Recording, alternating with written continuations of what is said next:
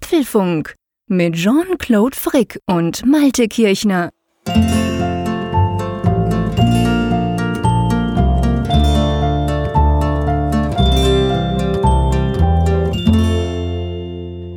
Und herzlich willkommen zum Apfelfunk, genau gesagt zur Ausgabe 184, die wir am Mittwochabend, dem 21. August aufnehmen und wir wären ja nicht annähernd so weit gekommen. Ach, was erzähle ich denn? Wir wären nicht, es hätte keine einzige Folge gegeben, wenn immer nur der Schweizer gequasselt hätte. Drum ein ganz herzliches Moin, hallo an die Nordsee, wie geht's dir Malte? Ja, das ist ja ein riesiger Strauß Vorschusslorbeeren, der hier gerade ankommt an der Nordsee. Das ist Hallo. schlicht und ergreifend Realität, nix ja. Vorschusslorbeeren. Hallo Jean-Claude, grüß dich. Du, es könnte sein, dass ich heute nicht den kompletten Durchblick habe. Ich sagte das gleich am Anfang. Ich bin zwar nicht von einer Wespe gestochen worden wie du letzte Woche, aber mir ist vor ungefähr einer halben Stunde meine Brille zerbrochen. Ach du Schande. Und ich bin ja inzwischen in einem Alter, dass ich sozusagen blind bin ohne Brille. Und zwar genauso auf die iPhone-Distanz. Ich meine, in die Weite sehe ich glasklar wie ein Adler bei uns in den Bergen, was mir eigentlich völlig unnötig vorkommt, weil ich will ja nicht in die Weite sehen. Viel wichtiger wäre, dass ich das iPhone scharf sehe. Das ist nicht der Fall ohne Brille. Ich habe jetzt so eine Notbrille an und sehe so einigermaßen bis zu unserem Skript glatt. Aber ähm, ja, einfach nur so als kleine Vorwarnung. Wie darf ich mir eine Notbrille vorstellen? Ist die selber zusammengebaut oder? ja, ja, klar. Ich habe das iPhone, die Kamera, ich habe da was gebastelt. Nein, äh, schlicht und ergreifend eine Lesebrille, die ich noch ah. rumfliegen habe, die okay. aber nicht mehr ganz dem Stand meiner Augen entspricht. Also sprich, ähm, ich weiß gar nicht, wie, wie heißen die technischen Daten bei der Brille? Dioptrien oder so? Keine ja, Ahnung, auf jeden ja. Fall. Die gehen ja eher hoch, also sprich, die Augen werden schlechter. Und das Teil, das ich jetzt anhab, hat, entspricht nicht so genau dem, was dem entsprach, was kaputt gegangen ist. Von dem her werde ich mich morgen auf die Suche nach einer stärkeren Brille machen müssen. Aber für Skript reicht's noch und drum schlage ich vor, wir quasi nicht lang drum rum, wollen wir zu den Themen kommen. Also wenn ich dich heute ruhig stellen möchte, muss ich nur die Schriftgröße noch ein bisschen kleiner machen im Skript. da gibt's einen Shortcut dafür, also das kann ah, okay. ich auch. so ist es nicht. und ich könnte Siri fragen, die könnte das vielleicht auf dem Mac. Naja, das lassen wir besser sein. Ja, ja, lass das mal. Machen wir Dinge, die wir im Griff haben, zum Beispiel unsere Themen. Einverstanden? Ja, sehr gerne. Ja, das erste Thema, das äh, ist was für die Ohren. Das passt ja ganz gut. Gerade hatten wir die Augen, jetzt sind es die Ohren. Und zwar haben wir beide die Symphonisk-Lautsprecher von IKEA getestet und wollen darüber heute mal sprechen. Genau, ausführlich. Ich freue mich schon sehr, sehr lange auf diesen Test, beziehungsweise auf dieses Gespräch mit dir über diesen Test. Ja, da werden wir drüber sprechen. Wir werden natürlich drüber sprechen, über neue Gerüchte. Ihr wisst es, in ungefähr drei, ja, drei, vier. Naja, auf jeden Fall, so lange ist es nicht mehr, bis das neue iPhone kommt und vielleicht noch ein paar andere coole Dinge. Drum sprießen die Gerüchte natürlich und da geht es zum Beispiel um die Apple Watch, die unter Umständen mit neuen Materialien daherkommen könnte.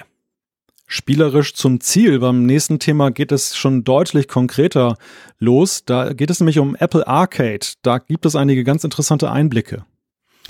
Doppelte Standards, App-Entwickler kritisieren Apples neue Ortungsvorschriften, das müssen wir uns natürlich genauer anschauen. Ja, ihr solltet euch lieber nichts für den 10. September vornehmen, denn das könnte ein bedeutender Termin werden. Welcher? Dazu später mehr. Dann haben wir natürlich unsere Apfelstücke, ein paar kleinere Themen, die uns diese Woche aufgefallen sind. Die Umfrage der Woche, das Feedback, ihr wisst es, alles das passt in den Apfelfunk rein. Aber ich schlage vor, wir legen gleich los und zwar mit dem, wo ich mich schon lange drauf freue. Das Spannende an dem Gespräch, das wir jetzt dann gleich führen, das kann ich schon sagen. Ihr wisst, das Ganze ist ja sozusagen immer live. Wir sprechen uns ja nicht vorher ab. Es wäre nur noch halb so lustig, sondern ähm, wir machen natürlich die Themen klar. Wir machen die Themen in ein, in ein Google Docs, das wir selber dann bearbeiten und gucken und vor uns haben, dass ich so einigermaßen scharf gerade sehe. Aber das Spannende eigentlich jetzt dran an dem Thema, wenn es um die IKEA Symphonies geht, ist, dass wir ja aus zwei komplett unterschiedlichen Richtungen auf das Thema rankommen.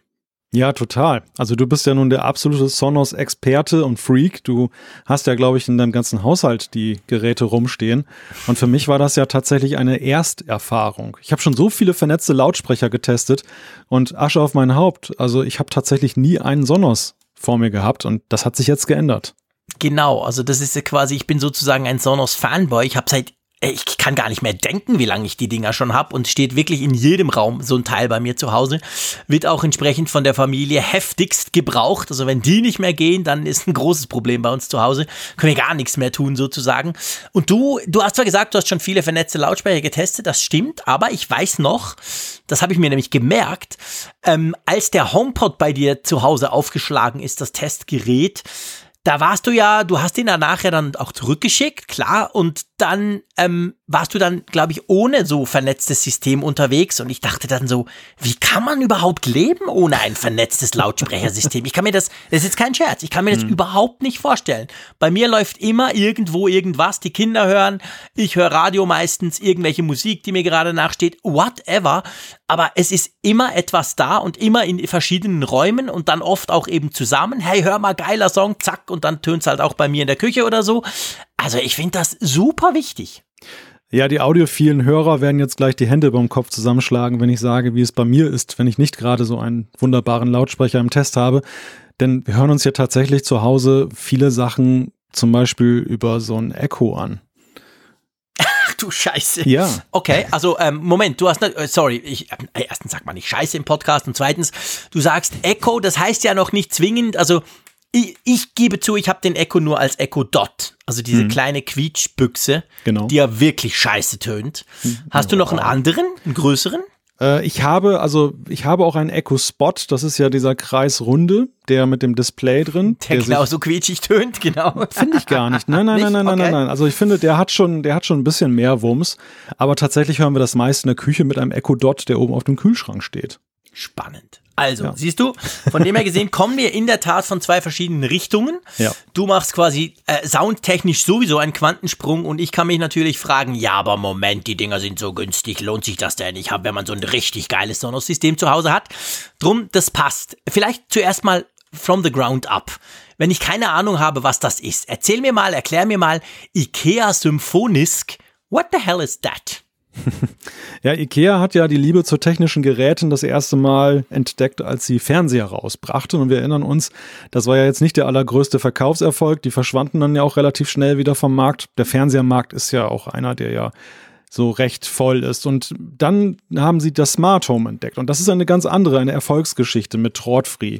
Und jetzt haben wir halt Symphonisk. Und das ist eine ganz interessante neue Sache, die sie mit Sonos eingegangen sind, wo sie eben zwei Arten von Lautsprechern rausgebracht haben. Das eine ist ein Regallautsprecher. Das ist so ein, ja, der passt genau in ein Billigregal, ist halt so ein bisschen eckig und äh, ja, macht sich so wie so ein Buch quasi, wie so ein Einschub halt. Und auf der anderen Seite ist da die Lampe, die halt äh, unten einen großen Lautsprecher hat. Ich möchte behaupten, so ein bisschen HomePod-mäßig, so vom Aussehen mhm. her. Nur, dass halt oben eine große. Bespannt. Genau, stoffbespannt, richtig. Und nur, dass halt oben eine große Milchglaskuppel drauf ist, wo man dann halt eine 7 Watt Birne, also eine Energiesparbirne, die dann entsprechend natürlich ein bisschen heller ist, dann reinschrauben kann, dass man dann eben auch noch dann gleichzeitig eben eine dekorative Lampe dann hat. Und das Ganze gibt es in schwarz und weiß. Was ich ja das Spannende finde, bevor wir dann auf die, den Sonos-Teil kommen, dass den Regal, also die Lampe, genau, du hast es erklärt, relativ großer Lautsprecher, also größer vom Volumen her als der Regallautsprecher. Was ich aber beim Regallautsprecher extrem cool finde, man muss sagen, wir haben beide, beide bei uns, also sowohl Regal wie Lampe. Und ähm, was ich spannend finde, dass man ja diesen Regallautsprecher ja nicht nur ins Regal stellen kann, legen oder stehend, sondern man kann den mit der entsprechenden Halterung direkt an die Wand schrauben und dann wird der Regallautsprecher selber zum Regal, wo du bis drei Kilo schwere Dinge oben drauf stellen kannst. Das finde ich super praktisch. Also ich habe genau bei mir einen Ort, wo das dann der Fall sein wird. Ich habe jetzt die entsprechenden Klammern noch nicht gekauft. Die waren nicht dabei, die muss man sich noch dazu ähm, ordern. Aber super coole Idee. Ja, dieser Regallautsprecher ist, also ich finde, die Lampe ist eher fürs Dekorative. Das ja. ist wirklich, das ist wirklich so ein Ding, das kannst du dir auf ein Sideboard stellen oder auf einen Tisch. Und das macht sich halt nett, wenn, wenn es halt jetzt dem eigenen Geschmack entspricht und halt dann auch zur Dekoration sonst passt. Mhm. Aber der Regallautsprecher, das ist echt so ein, Allrounder. Du kannst ja, es halt ins Regal stellen, aufs Regal stellen, du kannst es quer und hoch, du kannst, wie du ja gerade gesagt hast, an die Wand dübeln. Du kannst aber die Dinge auch ganz einfach auf den Boden stellen, so wie man halt damals Stereoanlagen hatte. Man ja, kann das Ganze über Oder Wi-Fi. Unters Bett. Unters Bett, genau, ja, auch das. Und du, du kannst es per Wi-Fi anbinden und was ich auch interessant finde, auch per LAN-Kabel. Mhm, genau. Das ist so, dass ähm, das ist wahrscheinlich dem Sonos-System geschuldet, sage ich mal. Das hat eigentlich jeder Sonos-Lautsprecher, den es gibt, seit ewigen Zeiten, sowohl die ganz alten wie die ganz neuen, die haben immer auch einen LAN-Anschluss. Und früher war das so, ich kann dir nicht sagen, bis wann. Das dürfte wahrscheinlich, ich glaube, das sind nicht mehr als zwei, drei Jahre Maximum, wo das jetzt nicht mehr der Fall ist. Früher war es immer so, du musstest einen von denen quasi mit dem LAN bei dir am Router, also sozusagen am Internet einstecken, weil die Lautsprecher unter sich dann nicht über WLAN, sondern über irgendein proprietäres, keine Ahnung, System äh, rumgefunkt haben. Am Anfang gab es noch eine sogenannte Bridge, die du eigentlich nur dafür gebraucht hast, um den, die Verbindung ins Internet herzustellen. Das hat sich dann mal geändert, so dass du heute eigentlich so ein Teil quasi ohne LAN-Kabel direkt ins WLAN hängen kannst, auch wenn du nicht schon eines hast. Aber am Anfang war das tatsächlich so. Drum war das quasi zwingend, dass der erste, blöd gesagt, der musste mit dem LAN-Kabel angeschlossen werden. Das ist aber jetzt schon lange nicht mehr so. Also ich nehme an, das kommt immer noch aus der Zeit. Mag sein. Oder halt für die, die, die Aluhüte, die kein WLAN zu Hause haben. Ja, ich finde halt, das ist halt für Leute interessant, die so an sich ein gutes WLAN haben, aber dann vielleicht gerade in der Ecke, wo man dann halt den Lautsprecher hinstellen möchte, eben nicht. Und dann musst du eben jetzt nicht extra dann einen Repeater besorgen oder so, sondern du hast eben die Möglichkeit, wenn du ein WLAN dort, äh, beziehungsweise ein LAN-Kabel dort hast, dass du das dann eben anschließen kannst. Ja, absolut, klar. Also das gibt dir natürlich eine Flexibilität, da hast du völlig recht, das, das ist schon so. Und ja, ist praktisch sind die eben auch bei denen eingebaut. Lass uns mal, bevor wir zum Thron kommen, weil ich finde es dann spannend, das so ein bisschen zu vergleichen, eben mit verschiedensten anderen, aber auch vor allem natürlich mit Sonos. Ähm, lass uns mal zu, zu, zur Software-Seite kommen, weil, weil das ist, ich sag mal, für mich mit die spannendste Geschichte, seien wir ehrlich, es gibt auch andere Lautsprecher, die super toll tönen. Aber was halt am Sonos wirklich, wirklich cool ist, ist diese, diese App letztendlich, diese, diese Möglichkeit, sie zu steuern, zusammenzuschalten und vor allem, und das erwähne ich einfach, weil mir auffällt, für mich ist das so selbstverständlich, aber viele Leute gehen nicht davon aus. Viele Leute haben so den Approach äh, Bluetooth-Lautsprecher, also auf dem iPhone und dann sage ich, was ich spielen will und lege das iPhone hin, weil das iPhone spielt ja eigentlich.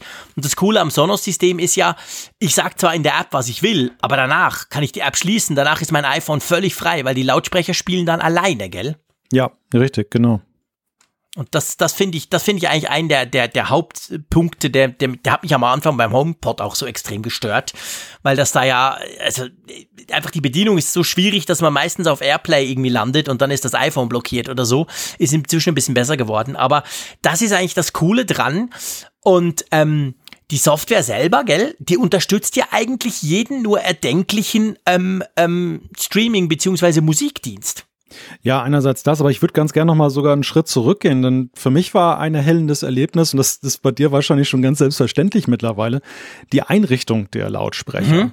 Dass du wirklich dann, du gehst in die App, du ähm, hältst das iPhone so in die Nähe der Lautsprecher, dann musst du im Grunde genommen nur eine Hardware-Taste am Lautsprecher drücken und der richtet sich dann selber ein. Du, du hast gar nicht dieses ganze Gefriemel mit erstmal ins LAN bringen oder ins WLAN bringen und so. Das macht das Gerät alles für dich, beziehungsweise die App für dich.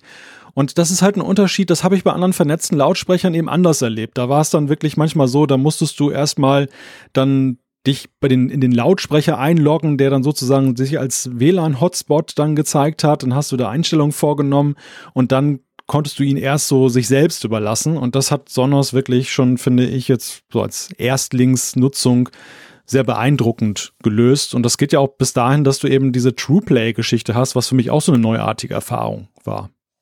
Ja, genau. Also das, der Einrichtungsprozess, ich gebe dir recht, dass das für mich völlig logisch, weil das seit Jahren so bei Sonos. Ähm, ich habe auch schon lange keine anderen Lautsprecher mehr eingerichtet, drum hat es mich jetzt gleich ein bisschen geschaudert, als du das da erzählt hast, was man da alles tun muss. Bei Sonos ist es wirklich super simpel. Vielleicht ein kleiner Punkt, bevor wir zu, zum TruePlay kommen. Wichtig ist ja beim IKEA Symphonisk System, du hast die ganz normale Sonos App. Also du hast nicht irgendeine IKEA Musik App oder so. Du nimmst ganz die normale Sonos App. Das ist genau die gleiche, die du brauchst, wenn du Sonos Lautsprecher hast, gell? Ja, und das, das ist halt auch etwas, was ja auch nicht so bei allen äh, neuen Playern auf dem Markt ist, die, die wollen das Rad lieber neu erfinden und sagen, ich brauche unbedingt meine mhm. eigene App, die gebrandet ist. Und Ikea hätte ja vieles machen können. Also bis, hin, bis dahin, dass sie sagen, dass Sonos eben eine gebrandete App jetzt für Ikea rausbringt, die Symphonisk heißt oder so. Sie haben all das nicht gemacht, sondern sie, sie outen diese Geräte wirklich als die oder als das, wo sie herkommen. Und das ist halt wohltun, weil du auch an der Entwicklung eben dieser App dann eben auch Teil die nimmst und, und nicht irgendwie Angst haben musst, dass du abgekoppelt wirst von dem, was bei Sonos sonst so passiert. Ja, das ist der ganz, ganz große Vorteil. Also Sonos haut relativ häufig Updates raus. Nicht nur für die Apps, das sowieso, aber eben auch für die Lautsprecher. Also man kann das einstellen, dass die das zum Beispiel in der Nacht automatisch machen, dann kriegst du es gar nicht mit. Früher habe ich das alles immer von Hand gemacht, weil ich natürlich die Release Notes lesen wollte und so. Da kommt relativ häufig kommen da Updates und das ist jetzt genau gleich. Ich weiß nicht, wie es bei dir war. Bei mir war es so, ich habe die, glaube ich, zwei Wochen vor Verkaufsstart habe ich die bekommen oder so. Und die haben dann äh, zuerst mal ein Update runtergeladen nach der Einrichtung. Also da kam zuerst mal eine neue Firmware sozusagen auf den Lautsprecher. Und das funktioniert eben über Sonos Ökosystem und dieses Ökosystem ist sehr robust in, in Bezug auf das. Aber lass uns mal zu TruePlay kommen. Erklär mal genau, was das ist. Ja, TruePlay ist eine Technologie, die halt dafür sorgt, dass die Lautsprecher sich optimal dem jeweiligen Raum anpassen. Und das Ganze läuft halt so, dass man, wenn man den Lautsprecher aufgestellt hat, im Einrichtungsprozess in der App dann sagt, so jetzt kann es losgehen, dann, dann muss man das iPhone einmal auf den Kopf drehen, damit das Mikrofon quasi dann wegzeigt vom Körper. Die App guckt kurz, ob es wirklich ruhig ist im Raum und dann fängt der Lautsprecher plötzlich an, ganz merkwürdige Geräusche zu machen, dass du erst denkst, oh, was denn jetzt passiert? Das sind aber Geräusche, damit dann eben die App dann per Mikrofon messen kann, wie gut eben dann der Schall in welcher Ecke auch immer ankommt. Du läufst dann so etwas merkwürdig wedelnd mit dem, mit dem iPhone dann durch die Gegend und in, in jeder Ecke. Und am Ende hast du halt einen kalibrierten Lautsprecher, der dann halt besser tönen soll. Also das Spannende ist vor allem, also einerseits muss man sagen, es ist ziemlich laut, dass dieses komische Geräusch, dieses dung, dung, es tönt so ein bisschen wie ein Echolot, das man so aus U-Boot-Filmen kennt. Ja, ja. Und ich habe das mal in der Nacht um Viertel nach zwölf laufen lassen, aus Versehen, weil ich dachte, ah, nee, der, ich muss das da mal noch machen, weil die, die, Sonos-App zeigt einem das an, dass die und die Lautsprecher noch nicht per TruePlay quasi konfiguriert wurden. Da habe ich mal draufgeklickt in meinem Büro, ich arbeite ja immer bis spät in die Nacht und das war schon, ähm, ja, meine Frau hatte nicht so Freude. Da waren ziemlich alle wach also im Stockwerk weiter unten, weil das donnert dann ziemlich rum, so. Aber man muss noch sagen dazu, das ist ja etwas, das geht nur beim iPhone. Also die Sonos-App gibt es natürlich auch für Android. Das kann man natürlich mit Android-Geräten auch nutzen, ganz generell. Aber TruePlay, also genau diese Funktion, dass du den Lautsprecher quasi auf den Raum kalibrieren kannst, das funktioniert nur mit iPhones. Sonos selber sagt dazu, das liegt an den Mikrofonen. Nicht unbedingt, dass die Mikrofone vom iPhone besser sind, aber sie sind halt alle gleich, egal welches iPhone du hast. Das Problem ja. bei Android ist, wenn ich ein Samsung habe, ein Huawei, ein Xiaomi, ein Schieß mich tot, da sind völlig andere Mikrofone drin und dann lässt sich das offensichtlich nicht so machen. Drum gibt es diese Funktion nur bei iOS und ich gehe mal davon aus, wahrscheinlich generell nur für iOS, weil sie das Problem nicht lösen können mit der unterschiedlichen Hardware unter Android. Ja, das wird sein und dann spielen wahrscheinlich die Sensoren auch noch eine Rolle, denn das muss ja ein ganz faszinierendes Zusammenspiel sein, eben einerseits von den Mikrofonen, aber eben auch von den Sensoren im Gerät, die dem Gerät ja sagen, wo du dich im Raum überhaupt ungefähr aufhältst, weil ansonsten genau. kann das ja gar nicht ermitteln, in welcher Ecke du gerade steckst und ob es dann eben ein bisschen lauter oder ein bisschen bassiger sein muss, damit dann der Sound dort vernünftig ankommt. Also es ist ein sehr beeindruckendes Zusammenspiel, wovon du als Nutzer aber herzlich wenig merkst. Du, du nimmst halt nur diese riesigen Geräusche, diese lauten Geräusche wahr und läufst ein bisschen merkwürdig wedelnd durch die Gegend. Aber ich hatte so den Eindruck, so rein subjektiv, das hat schon was gebracht. Also es klang schon irgendwie dann noch ein bisschen besser am Ende. Extrem. Ja, also extrem. Ich habe das wirklich mal getestet äh, bei mir in der Küche. Da habe ich einen Sonos Play One, der auch die Alexa eingebaut hat und Mikrofone und so. Und den habe ich unkalibriert laufen lassen und dann habe ich ihn kalibriert und habe dann mit, mit den gleichen Songs getestet. Und meine, meine Küche ist so ein bisschen verwinkelt noch. Also der steht jetzt nicht genau in der Mitte, der steht so ein bisschen am einen Ende. Daneben ist dann so ein Bücherregal, beziehungsweise einfach so ein Regal mit Kochbüchern. Das kommt ein bisschen nach vor. Das deckt eine Seite des Lautsprechers so ein bisschen ab. Hey, das hat echt was ausgemacht. Also nach diesem, nach dieser Kalibrierung, die ein paar Minuten lang dauert, da eben, du hast gesagt, da läufst du rum und der wummert und macht, hat das Ding deutlich besser getönt. Ja, also das ist etwas, was man wirklich tun sollte. Das lohnt sich. Ja, sehe ich auch so. Gut, dann lass uns mal natürlich zum Klang kommen. Das ist ja so ja. die ganz große Frage. Und ich meine, du hast dich zwar, muss man fairerweise sagen, du hast dich natürlich Anfang der Sendung komplett disqualifiziert. Eigentlich kann ich mit dir gar nicht über Klang sprechen. Weil du hast gesagt, du hörst mit so einer Quietschbox, mit dem Amazon Echo hörst du Musik und Radio und weiß nicht was alles. Also da, da aber gut, ich lasse mich jetzt mal auf dein Niveau runter. Nein, Quatsch. Aber ist natürlich jetzt schwierig. Ähm, sagen wir mal so, fang du mal an. Du kommst, sage ich mal, aus der Blechbüchsenecke. Wie tönen die für dich? Naja, die Blechbüchse darfst du nicht als Benchmark nehmen. Das ist halt immer so ein bisschen meine Erdung, so wie die, wie die, ja. wie die Kaffeebohnen in der Parfümerie, an denen du schnupperst, damit du wieder andere Düfte wahrnehmen kannst. also mein, mein Maßstab halt für die Bewertung der Sonos-Lautsprecher ist natürlich fairerweise eben der, die Erfahrungen, die ich gesammelt habe, zum Beispiel mit dem HomePod, zum Beispiel mit dem Libratone Zip, die mhm. ja nun auch so als smarte Lautsprecher dann eben angetreten sind. Und ich muss sagen, beeindruckend gut. Man muss ja vor allem sehen, was kosten die? Der, diese ja. Regallautsprecher kostet ja schlappe in Anführungszeichen 99 Euro. Das ist für einen vernetzten Lautsprecher dieser Qualität schon wirklich, finde ich, ein guter Preis. Und die Lampe, die kostet 179. Das ist schon ein bisschen mehr, aber ja, ist auch nicht jetzt die Welt, wenn man bedenkt, dass so ein HomePod ja nun dann äh, an die 300 Euro kostet und auch andere vernetzte Lautsprecher also eher so im, im dreistelligen Bereich schon sind. Und, und da muss ich sagen, das gefällt mir dafür extrem gut die sind nicht so bassig, so mega bassig. Das finde ich aber persönlich eher als Vorteil, weil ich bin jetzt nicht so einer. Mhm. Klar, ich höre auch mal gerne mal ein Lied da mal richtig mit Wumms, aber die meiste Zeit und gerade so bei Sprachgeschichten, also für mich als passionierten Podcast-Hörer, ist das natürlich ein Traum, auf diesen Lautsprechern dann eben da so einen Podcast im, Hinterher, im, im Hintergrund laufen zu lassen. Das kann man sich wirklich extrem gut anhören, finde ich. Ja, also das ist wirklich, ich, ich, ich komme ja aus der Sonos-Ecke plus noch zwei HomePods zu Hause.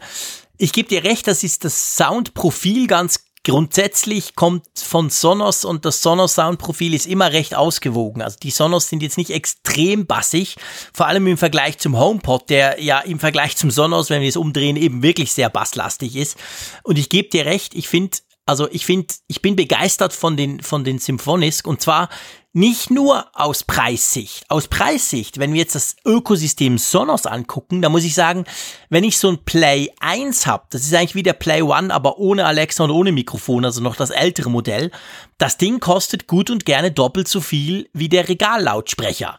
Oder anders gesagt, ich kann zwei Regallautsprecher kaufen, kann die als Stereo-Ding zusammen, man kann die als Stereo-Paar quasi konfigurieren in der App. Und dann habe ich erst einen Play 1. Und ich finde schon, dass der Play 1, von denen habe ich vier bei mir zu Hause, der tönt also gleich gut oder umgekehrt muss man sagen, der Regallautsprecher tut, tut eigentlich gleich gut wie der Play 1, kostet aber die Hälfte. Das ist mal der Punkt 1. Dann geht's natürlich, es gibt Sonos Play 3, es gibt den Play 1, der eigentlich nicht viel anders tönt, aber noch Mikrofone hat und dann den Play 5, der dann wirklich so ein bisschen die große Kiste ist. Dann gibt's noch so Fernsehzeug und so. Habe ich alles zu Hause? Ja, ich bin Sonos Fanboy. Ähm, ich muss sagen, dass also die La ich ich finde selbst die Lampe die, also ich, ich bin so ein bisschen unsicher. Bei der Lampe bin ich insofern und der tönt auch toll. Keine Frage. Der ist ja auch ein bisschen größer. Aber ehrlich gesagt, ich bin mir nicht so sicher, ob der so arg viel besser tönt als der viel günstigere ähm, Regallautsprecher. Wie kam dir das vor? Ja, da bin ich auch so ein bisschen skeptisch. Also die Lampe, die hat einen guten Sound, aber also ich weiß nicht, wenn, wenn wir auch mal über Kritikpunkte sprechen, so der Regallautsprecher ist bei mir echt so ein Ding, der, der geht bei mir so durch. Der ist wirklich, der, mhm. der gefällt mir gut, der ist, der ist multiple einsetzbar und ich habe Findest nichts, du echt nichts Negatives Nee, dran. ich habe ja. genau, ich habe nichts dran zu meckern, erst recht nicht mit Blick auf den Preis.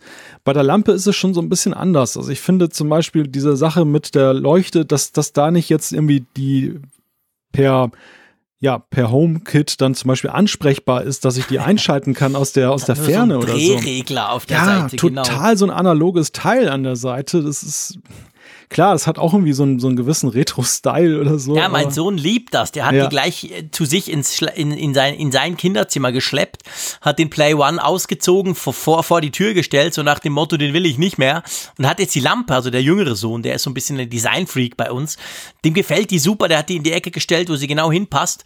Und der findet diesen Schalter auch ganz toll. Der geht dann durchs dunkle Zimmer nach hinten und dann macht er so richtig, weil es ist so richtig so ein analoger Klickschalter. Hm. Ich habe mich auch gewundert. Ich meine, Ikea hat ja diese ganze Technik. Du hast ja vorhin gesagt, du hast sogar den Namen gesagt, den ich nicht aussprechen kann. Trottfree. Genau, Trottfree, was auch mhm. immer. ähm, äh, das haben die ja. Warum bauen die da? Ich meine, klar, man kann eine Philips Hue oder man, man könnte eine intelligente Birne dort reinhängen ja. natürlich. Aber das hätte ich auch erwartet, dass das Teil, also blöd gesagt, ist von der Lampe nur der untere Teil intelligent, da wo der Sonos-Lautsprecher drin steckt und oben ist es schlicht und ergreifend eine 0815 Ikea-Lampe eigentlich. Ja, und dann ist halt die Frage so der riesige Preisunterschied, der ja nun ja. fast eine Verdoppelung ist. Also ich, ich sehe halt nicht da die doppelte Leistung für das, was jetzt zum Beispiel der Regallautsprecher kann. Es ist natürlich ein Gimmick, dass du die Lampe hast und bei meinen, bei meinen kleinen Kindern ist die Lampe auch total im hohen Kurs. Also da kann mhm. ich wiederum nicht mit dem Regallautsprecher punkten, sondern die sprechen, also die große zumindest, der kleine kann noch nicht sprechen, aber die große redet immer schon vom, von der Musiklampe, die jetzt dann da testweise im Wohnzimmer steht. Also das, das, da sind natürlich die, die Perspektiven anders, aber bei mir ist es halt wirklich so, die Liebe gilt dem Regallautsprecher. Die Lampe mhm. ist zwar nett anzusehen, aber so, da gibt's so die kleinen Kritikpunkte. Ja, einfach weil sie halt auch deutlich teurer ist. Also ich würde mir wahrscheinlich auch eher zwei Regallautsprecher. Und auch groß. wirklich Lust Hä? Und auch irrsinnig groß. Ich finde, ja, die, sie ist die Lampe groß. Sie ist wirklich, wirklich groß. mächtig. Ja, das stimmt. Also der, der, der Schirm aus Glas, ja, aus mattem Glas, äh, er ist schön eigentlich. Also er passt gut in ein Wohnzimmer, wirklich. Aber er ist recht groß, da gebe ich dir recht. Also den kannst du nicht auf jedes Sideboard stellen, dafür ist sie eigentlich zu breit. Und ähm, ja, also ich bin auch, ich bin vom, vom, vom Regallautsprecher wirklich super angetan. Die Lampe finde ich witzig, zugegebenermaßen. Das ist natürlich eine coole Erweiterung, aber ich finde jetzt eben auch klangtechnisch, man, man, man konnte überall so ein bisschen lesen, ja, größer, gleich besser und so. Das ist mir irgendwie nicht aufgefallen. Die stehen, wie gesagt, also der eine Sohn hat sich den Regallautsprecher gekrallt und das Bett geknallt, darum habe ich es vorhin gesagt. Fand er, oh, super, hat er mehr Platz in seinem Regal und auch den Play, Play 1 rausgenommen. Und der andere Sohn hat sich das Teil eben hingestellt als Lampe. Äh, ich finde jetzt nicht, dass die so extrem viel besser tönt. Also, ja, ich bin jetzt auch ein bisschen nicht aufgefallen. Ich bin jetzt auch ein bisschen beeinflusst, weil ich tatsächlich zwei Regallautsprecher habe, die ich per Airplay 2 zum Stereopaar gekoppelt habe. Uh. Und, das ist natürlich richtig gut. Ne? Also das ist schon so. Kannst du übrigens auch in der Sonos App direkt und dann sind sie quasi fix immer als, als dann sind sie als ein Device quasi. Ja. Kann man ja. also auch. Dann sind ja. sie quasi fix dort drauf geklingt. Du übrigens aber ein ganz wichtiger Punkt. Airplay. Ja. Die Dinger können Airplay 2. Richtig, genau. Du kannst sie eben dann einbinden, auch mehrere gleichzeitig ansprechen dann eben das, äh, das hat natürlich was. Ja, extrem, vor allem für mich ja als Sonos-Mensch. Da muss man ja sagen, ist Sonos noch so ein bisschen hinterher. Also die haben nur den Play One, also den letzten Play, eben den mit, mit den Mikrofonen und so, plus den, den Sonos Beam für, für vor den Fernseher, so eine Soundbar. Die können AirPlay 2, aber die anderen können das alle noch nicht und kriegen das wahrscheinlich auch nicht. Also von dem her gesehen, die IKEA-Dinger können von Anfang an AirPlay 2, was natürlich durchaus cool ist, wenn du ich sag mal zum Beispiel ein YouTube-Video den Ton da drauf spielen willst oder eben was von deinem iPhone. Wobei, ihr kennt mich, das habe ich ja beim HomePod immer gesagt. Ich finde ja AirPlay 2 massiv überbewertet, weil wenn du so ein geiles System wie Sonos hast, dann brauchst du das eigentlich nicht, weil es gibt keinen Musikdienst auf dieser Welt, den Sonos nicht unterstützt. Das darf man so sagen. Das Ding unterstützt irgendwie 70 Musikdienste. Also da ist eigentlich alles drin, von dem er so viele Momente, wo man mit AirPlay spielen müsste, gibt es doch eigentlich gar nicht, oder? Ja, das stimmt, das stimmt. Aber ja, es ist halt einfach gut, dass du diese ja, Möglichkeit hast. Cool. Und äh, du kannst es dann ja sogar vom Mac aus ansprechen. Genau, ja, genau. Das kannst du natürlich auch tun. Da gab es früher mal eine Sonos-App. Ich glaube, die gibt es nämlich inzwischen nicht mehr. Ich bin gar nicht sicher. Es gab früher auch eine App für, für den Mac, aber die habe ich schon nie mehr installiert. Ich weiß gar nicht, ob die überhaupt noch gepflegt wird oder ob sie sich jetzt völlig aufs Smartphone konzentrieren, was ja durchaus Sinn machen würde. Das hat man ja meistens auch dabei. Aber klar, nee, also äh, definitiv eine coole Sache. Wir beide sind begeistert. Und ähm, du hast ja noch ein interessantes Gespräch führen können, gell, mit Ikea. Ja, so ein paar Fragen sind ja bei uns auch offen geblieben und dass wir die nicht einfach nur jetzt unter uns hier jetzt klären, haben wir dann dankenswerterweise dann mit der Pressestelle von IKEA in Deutschland sprechen können, und zwar namentlich mit Chantal Gilsdorf, die sich eben mit den Symphonisk-Lautsprechern besonders gut auskennt. Und das Gespräch haben wir, wie man so schön mal sagt, vor der Sendung aufgenommen. Genau, das spielen wir jetzt gleich mal ein. Ja, wir haben noch einige spannende Fragen zum Thema Symphonisk und da bin ich sehr dankbar, dass wir Chantal Gilsdorf von IKEA zugeschaltet haben. Sie ist verantwortlich für Produkt-PR. Hallo, Frau Gilsdorf. Hallo, guten Tag. IKEA positioniert sich ja mit Trautfree und zuletzt ja mit Symphonisk zunehmend als Anbieter für smarte Technik im Wohnraum. Was gab denn eigentlich den Anstoß dazu? Ja, es ist so, dass wir bei IKEA eine Vision haben, nach der wir unser ganzes Geschäft ausrichten. Und die Vision ist, dass wir den vielen Menschen einen besseren Alltag schaffen möchten Und wenn man sich den Alltag heutzutage anschaut, sieht man ganz klar, dass da smarte Produkte eine große Rolle spielen. Und wir haben vor gut zweieinhalb Jahren ähm, zum ersten Mal smartes Licht eingeführt mit den Drahtfree-Produkten, ähm, sehen, dass das sehr, sehr, sehr gut angenommen wird. Und dann ist natürlich der Schritt irgendwie von Licht zu smartem Sound am Ende des Tages auch konsequent, weil so wie Licht eine wichtige Rolle in unserem Zuhause spielt, ist natürlich dasselbe, äh, trifft das natürlich auch auf Sound zu. Dann haben Sie sicher einen sehr prominenten Partner dafür ausgesucht. Sonos ist ja schon sehr lange im Lautsprecher-Business unterwegs, ja, und ja überaus geschätzt. Wie ist denn da eigentlich das zustande gekommen? Von wem ging die Initiative aus, dass IKEA und Sonos da gemeinsam einen Speaker entwickelt haben? Äh, die Initiative für die Zusammenarbeit ging tatsächlich von IKEA aus. Also äh, meine schwedischen Kollegen sind wirklich nach Santa Barbara gefahren, haben im Prinzip an die Konzernzentrale von Sonos geklopft und gefragt, ob sie sich eine Zusammenarbeit vorstellen können. Ähm, hat einfach den Hintergrund, IKEA ist natürlich ein Experte, wenn es um Design äh, geht, um äh, die Einrichtung des eigenen Zuhauses. Ähm, Sonos auf der anderen Seite ist ganz klar Experte für guten Sound. Ich habe ja den Symphonis-Lautsprecher in beiden Variationen getestet und als ich ihn so auspackte, dachte ich gleich, ah, das ist ja doch so das typische IKEA-Feeling, so angefangen von der Verpackung, die ist ja schon ungewöhnlich so im Tech-Business.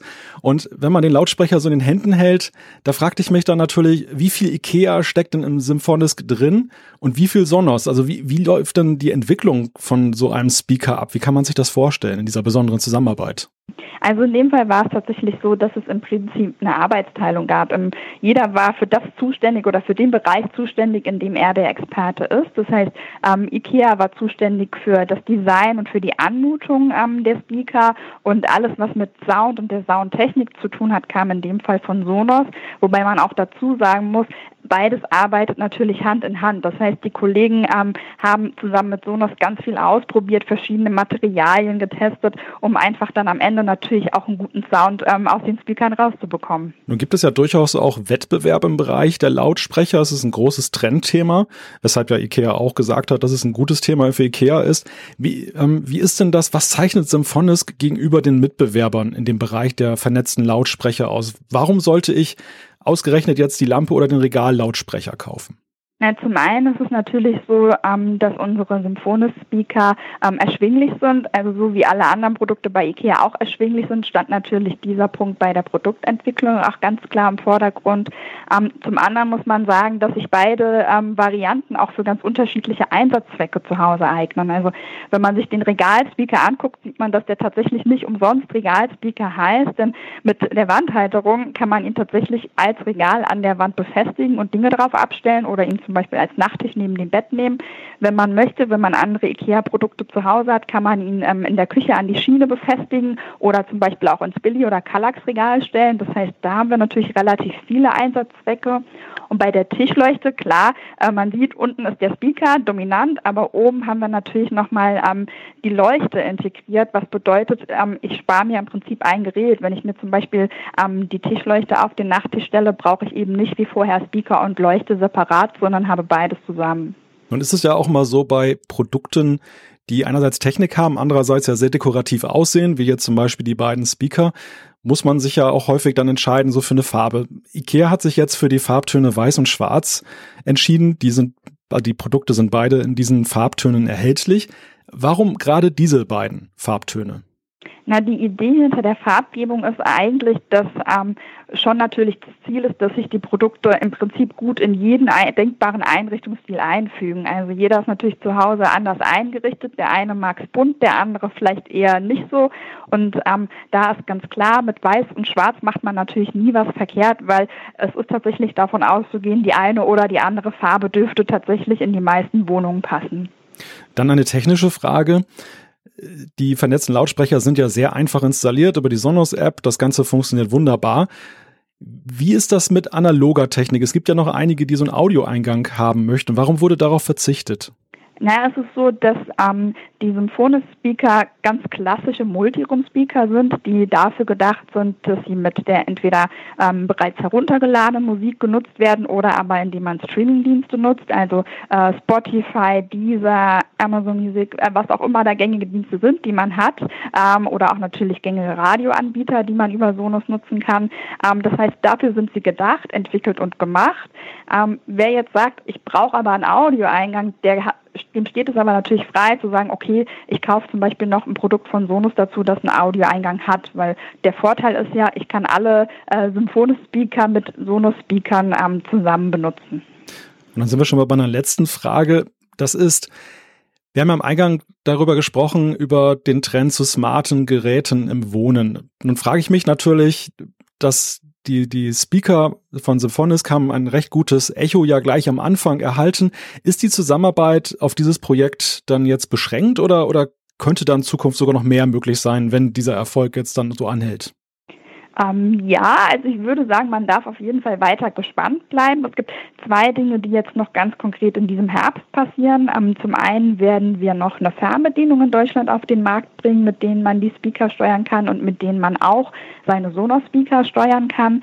Ähm, zum anderen wird es ein ähm, Update der IKEA Home Smart App geben da wird man dann Szenarien einstellen können, kann sich dann zum Beispiel bei der Tischleuchte, wenn man ein smartes Licht eingesetzt hat, ähm, ein Szenario einstellen für ich gehe abends zu Bett oder ich stehe morgens auf. Das wird über die App funktionieren und auch dort lassen sich ähm, Sonos-Speaker dann mit einbinden in diese Szenarien. Und zum anderen ähm, ist es tatsächlich so, dass die Zusammenarbeit langfristig angelegt ist mit Sonos. Heißt ganz konkret, ähm, die nächsten Produkte sind in Planung und ähm, ja, ich glaube, da können wir uns alle überraschen lassen, was dann da noch folgen wird. Also gute Aussichten für Freunde smarter Geräte. Das war Chantal Gilsdorf von IKEA, verantwortlich für Produkt-PR. Ganz herzlichen Dank, dass Sie sich Zeit genommen haben. Dankeschön. Ja, spannend, definitiv interessantes Gespräch. Ist also nicht irgendein Sponsoring oder so, nur einfach, dass das nochmal gesagt wäre. Ich weiß, die Apfelfunkhörerinnen und Hörer, ihr kennt uns, von dem her kommt das nicht, aber im Internet ist es ja immer so, da muss man inzwischen manchmal, weiß man nicht, ist das jetzt gesponsert oder wie oder was. Ist bei uns überhaupt nicht so. Es ging bei diesem Gespräch wirklich auch darum, ein bisschen Background-Information aus erster Hand zu kriegen und das ist uns, glaube ich, ganz schön gelungen, gell? Ja, kurz Gut. und knapp. ja, kurz und knapp, genau. Mehr muss man dazu ja nicht sagen. Ähm, ja, du wollen wir zu unserem nächsten Thema kommen?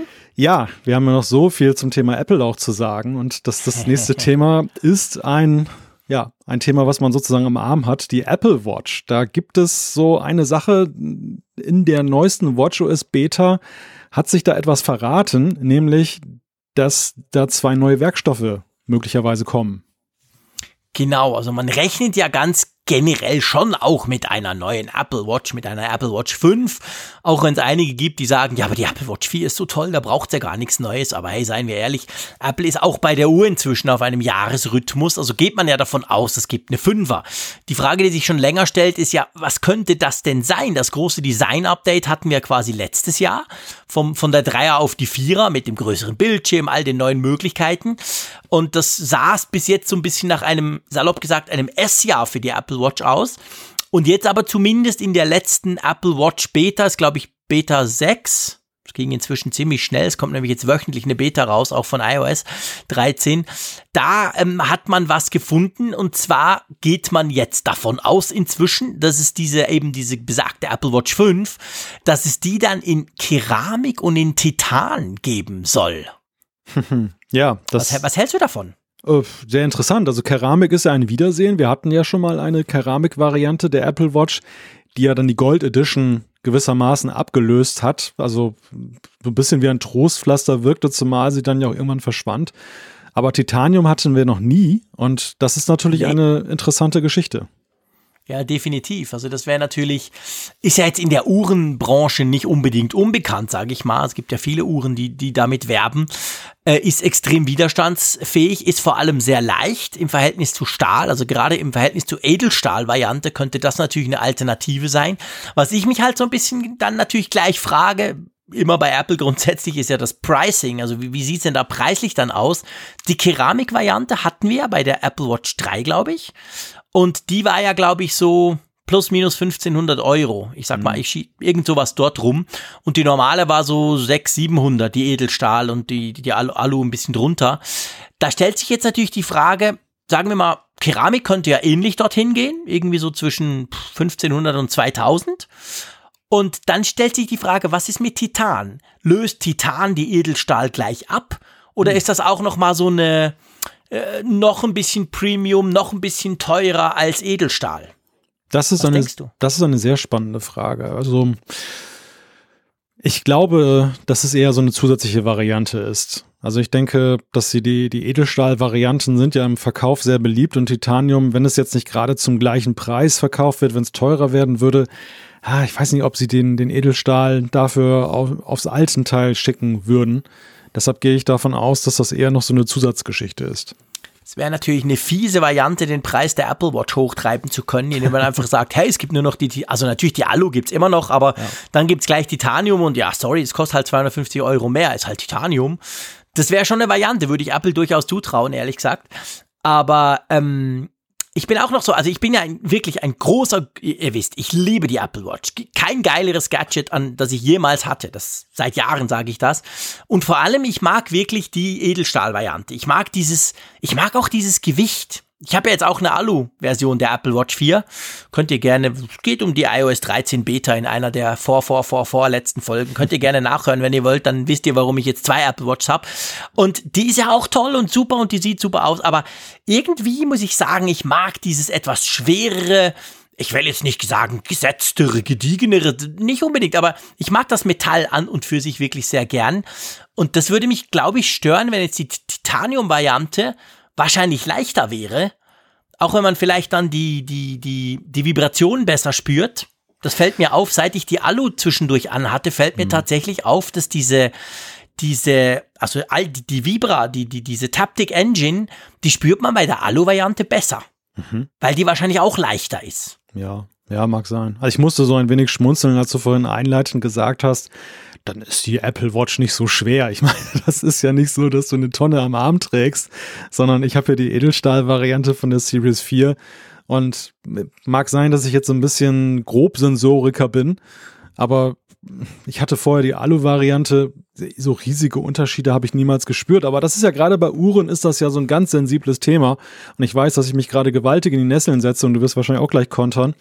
Also diese diese Wertschätzung für den Werkstoff ist natürlich so ein, ein hohem Maße äh, auch von Gefühlen geprägtes Thema. Und Absolut. Apple hat ja auch den schlauen Move gemacht, dass sie ja von Anfang an nie die Apple Watch irgendwie performanter gemacht haben, wenn man mehr Geld ausgibt für den Werkstoff, der verwendet wird, sondern das war ja immer die gleiche Apple Watch, die drinsteckte, was ein bisschen kurios war bei der Series 0, wo sie eine Goldvariante hatten. Und äh, da steckte die gleiche lahme Ente drin, also aus heutiger Sicht. Und ähm, heute ist es ja, oder bei den letzten Modellen, wo man Unterschiede hatte oder generell zwischen Edelstahl und Alu, ist es ja nicht anders. Also egal, ob man jetzt für 399, 349 Euro da eine ähm, Alu-Variante kauft oder eben die teure Edelstahl-Variante, innen drin, das Innenleben ist das gleiche. Es gibt Unterschiede jetzt bei den Gläsern zum Beispiel jetzt dann auch, aber auch da muss ich sagen, habe ich auch nicht so wirklich gemerkt. Ähm, also ganz generell, bevor ich dann auf, auf die Geschichte mit dem Edel. Ich finde, das macht Apple eben gut, weil ich finde, da sind sie in der Tradition der Uhrenindustrie. Ich weiß, es werden gleich ein paar Schweizer durchdrehen, wenn ich das sage, aber seien wir ehrlich. Eine Swatch für 150 Fra Schweizer Franken und eine Rolex für 15.000 Schweizer Franken, je nach Modell, haben die genau die gleichen Features. Die zeigen zum Beispiel die Uhrzeit an und noch das Datum. Punkt. Also ja, ist doch wahr. Aber ja, wie unterscheiden ja. sie sich? Mit dem Material, mit der, mit der Marke etc. schieß mich tot. Und genauso macht das Apple. Die, die, die Fünfer, die Vierer, die Dreier sind alle gleich in der Funktionalität. Aber du hast halt die, die besseren Materialien, die sind teurer etc. pp. Also von dem her gesehen, das finde ich macht absolut Sinn, wenn man das so angeht quasi. Aber wobei, man muss natürlich eine kleine Einschränkung machen. Die Vierer kannst du ja, also, sorry, die Alu, die Vierer in Alu, sagen wir so, die kannst du ja ohne LTE kaufen. Hm. Da kannst du ja sagen, du nimmst ganz die GPS-Variante, die ganz normale. Und die Edelstahl, wenn du die Edelstahl willst, die gibt's ja nicht ohne LTE. Da ist ja LTE fix drin. Ja, also von dem her ja. gesehen haben sie eine Funktion da mehr drin. Also ja, hm. aber grundsätzlich glaube ich, macht das schon Sinn, was ich gesagt habe. Und ich finde schon, also beim Gewicht, ich gebe dir recht, schwer sind die alle nicht. Da habe ich ganz andere Uhren schon angehabt. Also das ist ja mm. überhaupt kein Thema. Ja. Aber ich finde jetzt, obwohl ich wirklich mich eher zum, zum Schwermotoriker, also ich bin überhaupt kein Sensoriker, im Gegenteil. Aber mir fällt tatsächlich auf, dass die Edelstahl, ich, ich weiß keine, was sind das? Sind das 10 Gramm? 20, 50? Keine Ahnung. Aber mir fällt auf, dass die ein bisschen schwerer ist. Und ich mag das eben. Ich finde, dieses ganz kleine, vielleicht ist es nur Einbildung, so, oh, ich habe die Edelstahlvariante, guck mal meine goldene Rolex, keine Ahnung, aber ich spüre das und ich mag das auch, dass die ein bisschen schwerer ist. Ja, und es ist, das muss ich auch dann zugeben, unter einem modischen Gesichtspunkt ist es schon erkennbar. Es ist wertiger. Ne? Also ich habe ja auch ja. jetzt jahrelang wirklich die Alu-Variante getragen und war der festen Ansicht, dass da kein Unterschied erkennbar ist, zumindest so im Vorbeigehen im Geschäft, dachte ich dann immer, naja, so wahnsinnig mhm. unterschiedlich ist das nicht. Aber jetzt, wo ich dann jetzt fast ein Jahr die Edelstahl-Variante getragen habe, da ist schon so eine Wertschätzung dafür da. Ja. Und ich, ich kann das schon nachvollziehen, warum man die sich kauft und nicht die, die Alu-Variante. Das, ähm, ja, das habe ich gelernt, warum, warum das so ist. Eine andere Frage ist für mich allerdings jetzt gerade mit Blick auf diese beiden sehr teuren Stoffe, Werkstoffe. Mhm. Wie siehst du das mittlerweile? Kann man da wirklich ruhigen Gewissens so viel Geld ausgeben für eine Apple Watch, weil man sagen kann, naja, nächstes Jahr ist die Variante jetzt nicht so viel weiter. Bei der Series 0 war das ja echt noch ein Hammer. Also da sind ja so große Generationssprünge gewesen, wenn du da dir eine Gold-Variante gekauft hast. Puh, das äh, ja, tat ja schon weh, nicht wahr? ja, die, die das gekauft haben, denen tat das ja nicht weh. Ja. Die Russen und so. Aber ähm, ich meine, seien wir ehrlich, das war natürlich ein krasser Unterschied. Ich meine, diese Dinge haben ja 15.000 Dollar gekostet. Die, die goldige, die Edition hieß ja die. Und jetzt sind wir ja eigentlich, jetzt reden wir von zwischen 400 Euro bis vielleicht 1500 Euro. Wir gehen mal davon aus. Die Keramik wird unter 2000 liegen, weil die vorher war ja auch bei 1500. Und ehrlich gesagt, es ist ja jetzt schon möglich, obwohl es die Edition, dieses goldige Zeug für die reichen Russen ja nicht mehr gibt. Es ist jetzt, wenn du dir eine Hermes kaufst, dann zahlst du, glaube ich, auch 1400 Euro je nach Band. Also man kann jetzt schon eine Apple Watch eine aktuelle in dem Preisrange kaufen. Und ich finde, für, für, für diesen Preis, gut, kann man sagen, der reiche Schweizer, aber für diesen Preis finde ich doch, das, das ist noch irgendwie im Rahmen. Weil eine Apple Watch, seien wir ehrlich, ich finde seit der Dreier, ich habe die Dreier bei mir noch da, seit der Dreier, da kannst du problemlos eine, ich wage sogar zu behaupten, zwei Generationen überspringen und du hast nicht allzu viele Nachteile, die du, die du da kriegst. Klar, jetzt kann man sagen, ja, aber der Vierer, großer Bildschirm und vor allem EKG, geile Funktion, keine Frage aber es ist die, die, die Software kommt noch sehr weit zurück. Es gibt ja außer der ganz ersten, die, die Series 1, die ja dann als nächstes kam, kriegt ja jetzt auch noch WatchOS 5. Also wir sind da, äh, WatchOS 6 sind wir? 6. Mhm. Kommen wir zu genau. 6, ja. Komm, wir kommen jetzt dann zu 6, genau, sorry. Also von dem her, du kriegst recht lange noch Updates und ja, also spätestens seit letztem Jahr und denke ich eigentlich kann man das durchaus tun. Aber klar, es ist halt immer das Problem und da wird Apple nie eine Lösung dafür haben. Das ist völlig klar, das geht nicht. Ist halt nicht, ist halt nicht eine, eine, eine schöne Omega, die du noch in 50 Jahren deinem Sohn oder dem seinem Sohn vererben kannst und die geht immer noch. Es ist halt ein technisches Gadget, das veraltet auch. Ja. Also das Problem hast du grundsätzlich natürlich schon. Ja, das ist ein witziges Argument, weil da nämlich tatsächlich ja die Apple Watch auf der einen Seite sehr auf den Vergleich anspielt mit der klassischen Uhr mhm. dass, dass sie eben dann äh, allein preisklassentechnisch halt dann das ausstrahlt. Auf der anderen Seite aber ja, wie du schön sagst, eben nicht ein Ding für die Ewigkeit ist, wo du sagen kannst, es ist ein beständiger Wertgegenstand, denn die veraltete Technik dann nach ein paar Jahren ja. macht das Ding ja tatsächlich trotz allem, was drumherum ist, ja dann irgendwann wertlos. Und ja, das, ja, ja. Ist, das, das ist so ein bisschen der Punkt. So rein funktionell und man muss ja sehen, jetzt, das wird die Watch, das wird die Apple Watch Series 5 werden.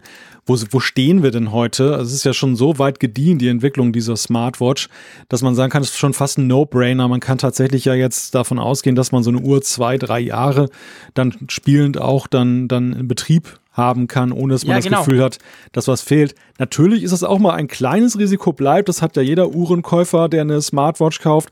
Man weiß natürlich nicht, kommt jetzt nächstes Jahr so das, das Killer-Feature wie zum Beispiel Blutdruckmesser oder so, dann würde ich mich natürlich ärgern. Im Moment ja, würde ich sagen, naja, so ganz akut ist die Gefahr nicht.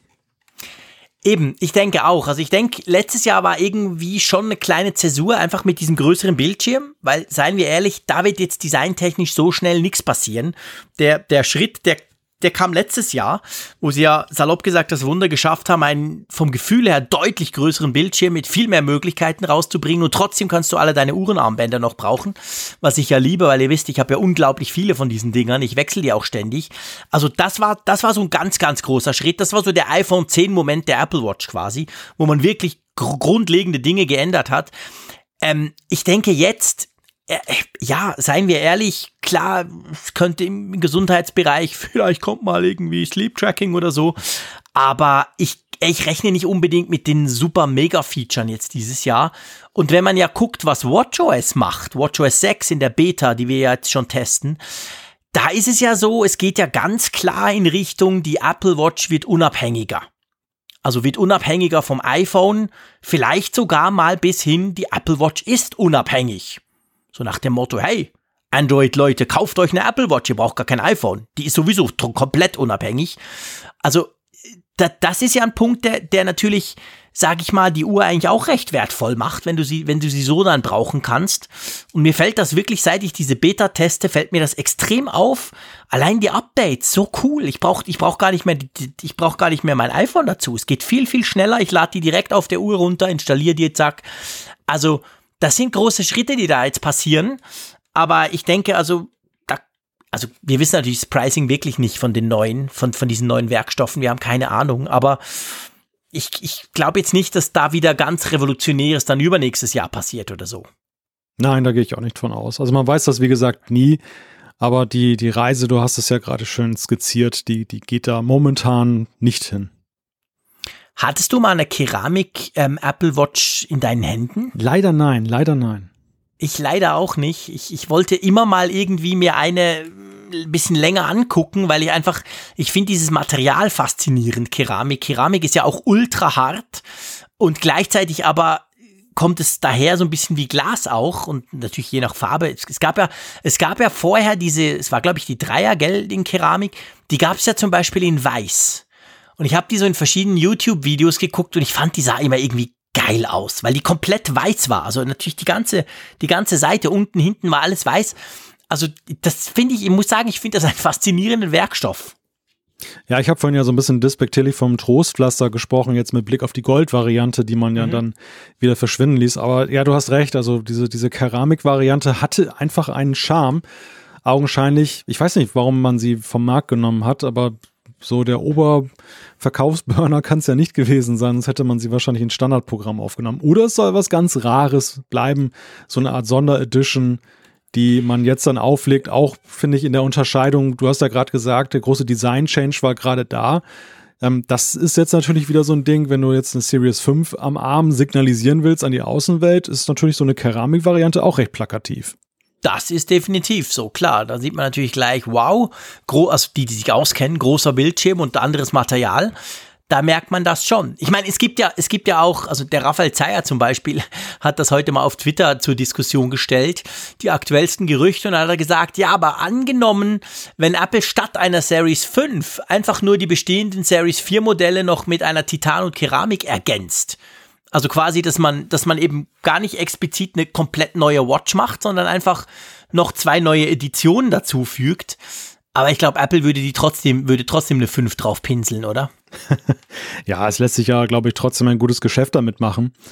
Und äh, so ein bisschen. Und auch bei den Prozessoren. Also, das ist natürlich ja, der ja, Punkt, wo ich eben. denke, wenn man guckt, die letzten Jahre, jedes Jahr kam ein neuer Apple Watch Chip raus, der schneller war, der besser war. Das wird dieses Jahr nicht anders sein. Nein, und der Weg ist ja vorgezeichnet, auch allein deshalb wegen der Selbstständigkeit, die du vorhin schon angesprochen hast. Also, die Selbstständigkeit lebt ja dann von jeder Prozessorverbesserung auch. Dann wird, wird sie noch ja, performanter, noch schneller. Und jetzt kommt ja wirklich so die spannende Phase. Man hat ja die, die, in den Entwicklungstagen, in den Kinderschuhen der Apple Watch war es ja so, sie war so lahm, dass ja selbst mit der iPhone-Kopplung dann viele Dinge noch nicht zufriedenstellend liefen. Jetzt ja. haben wir mittlerweile Prozessoren da drin, dass alles flüssig läuft in dieser Kopplung. Und der nächste große Schritt, der jetzt eingeleitet wird, ist ja eben tatsächlich diese Unabhängigkeit. Und ja, dafür braucht es auch nochmal wieder so ein Plus an Prozessor-Power. allein deshalb glaube ich, wird es definitiv eine Series 5 mit einem besseren Prozessor geben. Ja, definitiv. Bin ich auch ganz, ganz der, der gleichen Meinung wie du. Gut, lass uns zum nächsten Thema kommen. Und zwar, lass uns gamen, lieber Malte. Apple Arcade ist ja der angekündigte Spieledienst von Apple, wo man für ähm, einen Fixpreis quasi Games ungefähr 100 an der Zahl sind angekündigt, dann runterladen kann, spielen kann auf dem iPhone, auf dem Mac, auf dem Apple TV, wo auch immer. Ähm, da gibt's jetzt neuere, ich sag mal, auch wieder ein paar neue Gerüchte rundrum. Beziehungsweise, das sind Leute schon ausprobieren. Ja, eben Gerüchte sind es ja fast gar nicht. Das Interessante ist, dass 9to5Mac, das ein, ein beliebtes Nachrichtenportal bei Apple-Themen, denen ist es gelungen, einen Zugang zu bekommen zum internen Testing von Apple von diesem Dienst. Das wird ja immer dann mit den Mitarbeitern ganz gerne schon mal vorab dann getestet, ob es auch funktioniert, dass noch so Kinderkrankheiten behoben werden. Und sie berichten halt fleißig daraus, einerseits halt wieder, wie der Dienst aussieht, auf der anderen Seite, und das fand ich ja, das war für mich ja die Nachricht dieser Woche, der Preis, was das Ding wahrscheinlich kosten soll pro Monat. Und da ist die Rede von 5 US-Dollar pro, pro Monat. Und da war ich ja doch einigermaßen perplex, weil ich war fest davon ausgegangen, dass es mindestens 10 Euro kosten wird. Ja, wir alle sind eigentlich davon ausgegangen, als, als Apple das vorgestellt hat an ihrem Services-Event im März, waren alle, also ich auch, waren wir eigentlich der Meinung, ja klar, wow, spannend, coole Sache. Wir haben auch gesagt, eines der Highlight eigentlich ist Apple Arcade. Aber ja klar, das kostet 10 Dollar, wie so, wie so, so ich sag mal in der Netflix-Größenregion. Und ich habe dann gesagt, ja, und wahrscheinlich so bei uns wie Apple Music, was 12,90 kostet in Schweizer Franken, also irgend sowas dort rum. Jetzt hört man offensichtlich diese 5 US-Dollar pro Monat in den USA, also in Amerika. Da stellt sich jetzt natürlich, da stellen sich zwei grundsätzliche Fragen. Lass uns zuerst mal den amerikanischen Preis ein bisschen analysieren. Wie siehst du das? Meinst du wirklich, Apple geht da, geht da so tief rein? Ja, ich könnte mir das vorstellen. Und zwar einerseits, weil sie ja ein ganz neues Genre aufmachen damit. So eine, so eine Spiele-Flatrate. Klar, es gibt auch bei anderen Diensten sowas, aber so für Apple und in dieser Liga, sage ich mal, des großen Players wie Apple, ist das ja schon etwas Neuartiges. Und ähm, da muss man, glaube ich, auch erstmal die Leute so ein bisschen für begeistern. Auch Netflix hat ja mal viel günstiger angefangen und hat die Preise dann sukzessive dann immer weiter erhöht. Und mhm. ich könnte mir vorstellen, dass auch da die Reise, wenn das ein Erfolgsmodell wird, dann eben nicht ewig bei 5 Dollar bleiben wird, sondern dann natürlich schon irgendwie anzieht. Das andere Thema, was ich sehe, ist, und diese Diskussion wird ja im Netz auch immer häufiger geführt, du hast ja mittlerweile einen unglaublichen Abo-Bedarf, wenn du eben ein vielseitig interessierter Mensch bist. Also einerseits bei den Streaming-Diensten, den klassischen für, für TV, ist es ja so, es bilden sich immer mehr Untergruppen, dass zum Beispiel Disney auch selber was aufzieht, CBS in den USA und die ersten Leute fangen ja an und sagen, naja, das wird, das wird so langsam richtig teuer. Das sind zwar immer nur 9 Euro pro Dienst, aber wenn ich dann eben 10 oder 20 dann irgendwann davon habe, dann wird es halt irrsinnig teuer. Und ich glaube, Apple Arcade startet zu einer Zeit, wo das ja schon sehr weit gediehen ist und dann vielleicht tatsächlich so diese 10 Euro mittlerweile auch so ein, bei manchen so ein bisschen abschreckend sein könnten, wo man wohingegen man wirklich bei 5 Euro sagt oder 5 Dollar, wir sind ja beim Dollar noch, aber 5 Dollar, das ist ja nun wirklich, das, wenn man da interessiert ist, kann man es nur machen. Ja, das ist der klassische No-Brainer. Also da überlegst du nicht lange, da sagst du einfach, ja, ja, klar, let's go. Ähm, es stimmt, also ich gebe dir recht, es ist, es ist tatsächlich ein Riesenproblem. Ich, ich, ich, ich hasse das selber mit diesen ganzen. Ich meine, bisher war es noch einigermaßen einfach. Du hattest Netflix, da war praktisch alles drauf. Du hattest irgendwie äh, Spotify oder Apple Music und so und da warst du schon recht gut unterwegs. Ich habe noch YouTube, YouTube Premium, weil ich super YouTube-Mensch-Fan bin und so. Aber äh, äh, ich meine, am schlimmsten ist ja im Sport. Ich habe ja, ich habe ja das Pech, dass ich zwei super sportbegeisterte äh, Buben Kinder habe, die unglaublich gerne Fußball gucken, da ist es zum Beispiel auch so. Letztes Jahr hat es gereicht, ein The Zone-Abo abzuschließen. Da konntest du Premier League gucken und, und die spanische Liga. Weil ich meine, wer will schon das deutsche Fußballgekicke sehen? Ha! Auf jeden Fall meine Kinder nicht. Jetzt, dieses Jahr ist es anders. Irgendwie die Premier League ist bei Sky, bei The Zone ist dafür, die sind die Spanier und die Italiener sind sonst noch irgendwo. Also wenn ich wollte, mache ich nicht, aber da brauchst du da schon drei Dienste. Und bei den Filmen wird es genau gleich sein. Disney hat dann halt ihr Zeug und Netflix hat andere Sachen nicht. Und beim Gaming Google baut ja da auch so einen Streamingdienst fürs Gaming. Also das Ganze, das, das Ganze zerfleddert sich total. Und unter dem Aspekt hast du schon völlig recht, könnte es sein, dass Apple sich genau das natürlich vor Augen führt und sagt, okay, erstens bringen wir selber ja auch noch was anderes, da kommen wir noch dazu, aber wir gucken, dass wir da mal tief reingehen. Jetzt ist halt die Frage, wir sind beide der Meinung, ja, ist realistisch in den USA. Aber was heißt das für uns? Hm. Weil wenn wir eines gelernt haben in den letzten Jahren, die US-Preise haben selten etwas direkt damit zu tun, was wir am Schluss dafür zahlen müssen. Ja, das mag sein. Das mag sein, dass das zum Beispiel jetzt hier in Deutschland dann nachher 7,99 Euro draus werden aus diesen 5 US-Dollar. Ich persönlich fände es extrem schade, Weil das ist schon wieder so ein Überlegpreis. Es sind Ja. zwar nur jetzt so zwei, zwei äh, Euro oder drei Euro Unterschied, aber das macht bei der, der Größenordnung. Und ich finde gerade bei dieser, bei dieser Spielgeschichte, man muss ja eben auch sehen, das sind ja jetzt auch nicht so die High-End-Gaming-Titel, sondern Arcade, das zielt ja so, was man bislang gesehen hat, wirklich so auf diesen kleinen, aber feinen Spielegenuss ab, der so dich unterhält, so schon wertiger als vieles, was du im App Store kriegst, so, aber eben dann doch eher für zwischendurch. Und ja, da weiß ich halt nicht, ob zumindest für mich jetzt das ein attraktiver Preis wäre. Natürlich, ich werde es testen. Ich bin ja sowieso im, jetzt in Sachen Apfelfunk dann da schon prädestiniert, mir das anzugucken. Aber ob das auf lange Sicht etwas sein wird für mich bei dem Preis, ich weiß es nicht. Ja, also ich meine, letztendlich, wir sprechen von einem Spieldienst. Das heißt, es steht und fällt natürlich komplett auch mit dem Angebot. Also mit welche Spiele sind denn da drin? Hat's da super Games, wo wir sagen, hey, aber das muss ich haben. Das, allein das Spiel wäre es mir schon fast wert oder nicht. Also das ist natürlich so ein bisschen die Frage. Das wissen wir im Moment noch nicht. 9 to 5 hat da so ein bisschen was geschrieben drüber. Aber es ist- sind ja eher so ein bisschen, ich will jetzt das nicht despektierlich sagen, aber familienfreundliche Games sind ja jetzt nicht die ganz großen Spielekracher, oder? Ja, das ist richtig, aber ich, ich glaube, man muss ja auch sehen, wo, wo kommen die Leute her, die abgeholt werden mit so einem Dienst. Und natürlich, wenn du jetzt so Game-Nerds siehst, die werden natürlich bereit sein, da so einen Preis zu zahlen. Aber ich glaube, gerade in diesem Arcade-Bereich ist es ja so, dass Apple da eintritt an ein Segment, wo sehr viel Free-to-Play unterwegs ist. Also sehr viele kostenlose Titel, die den Leuten auch in der kostenlosen Ausstattung genügen für das zwischenzeitliche Vergnügen. Ich sehe es bei mir selber.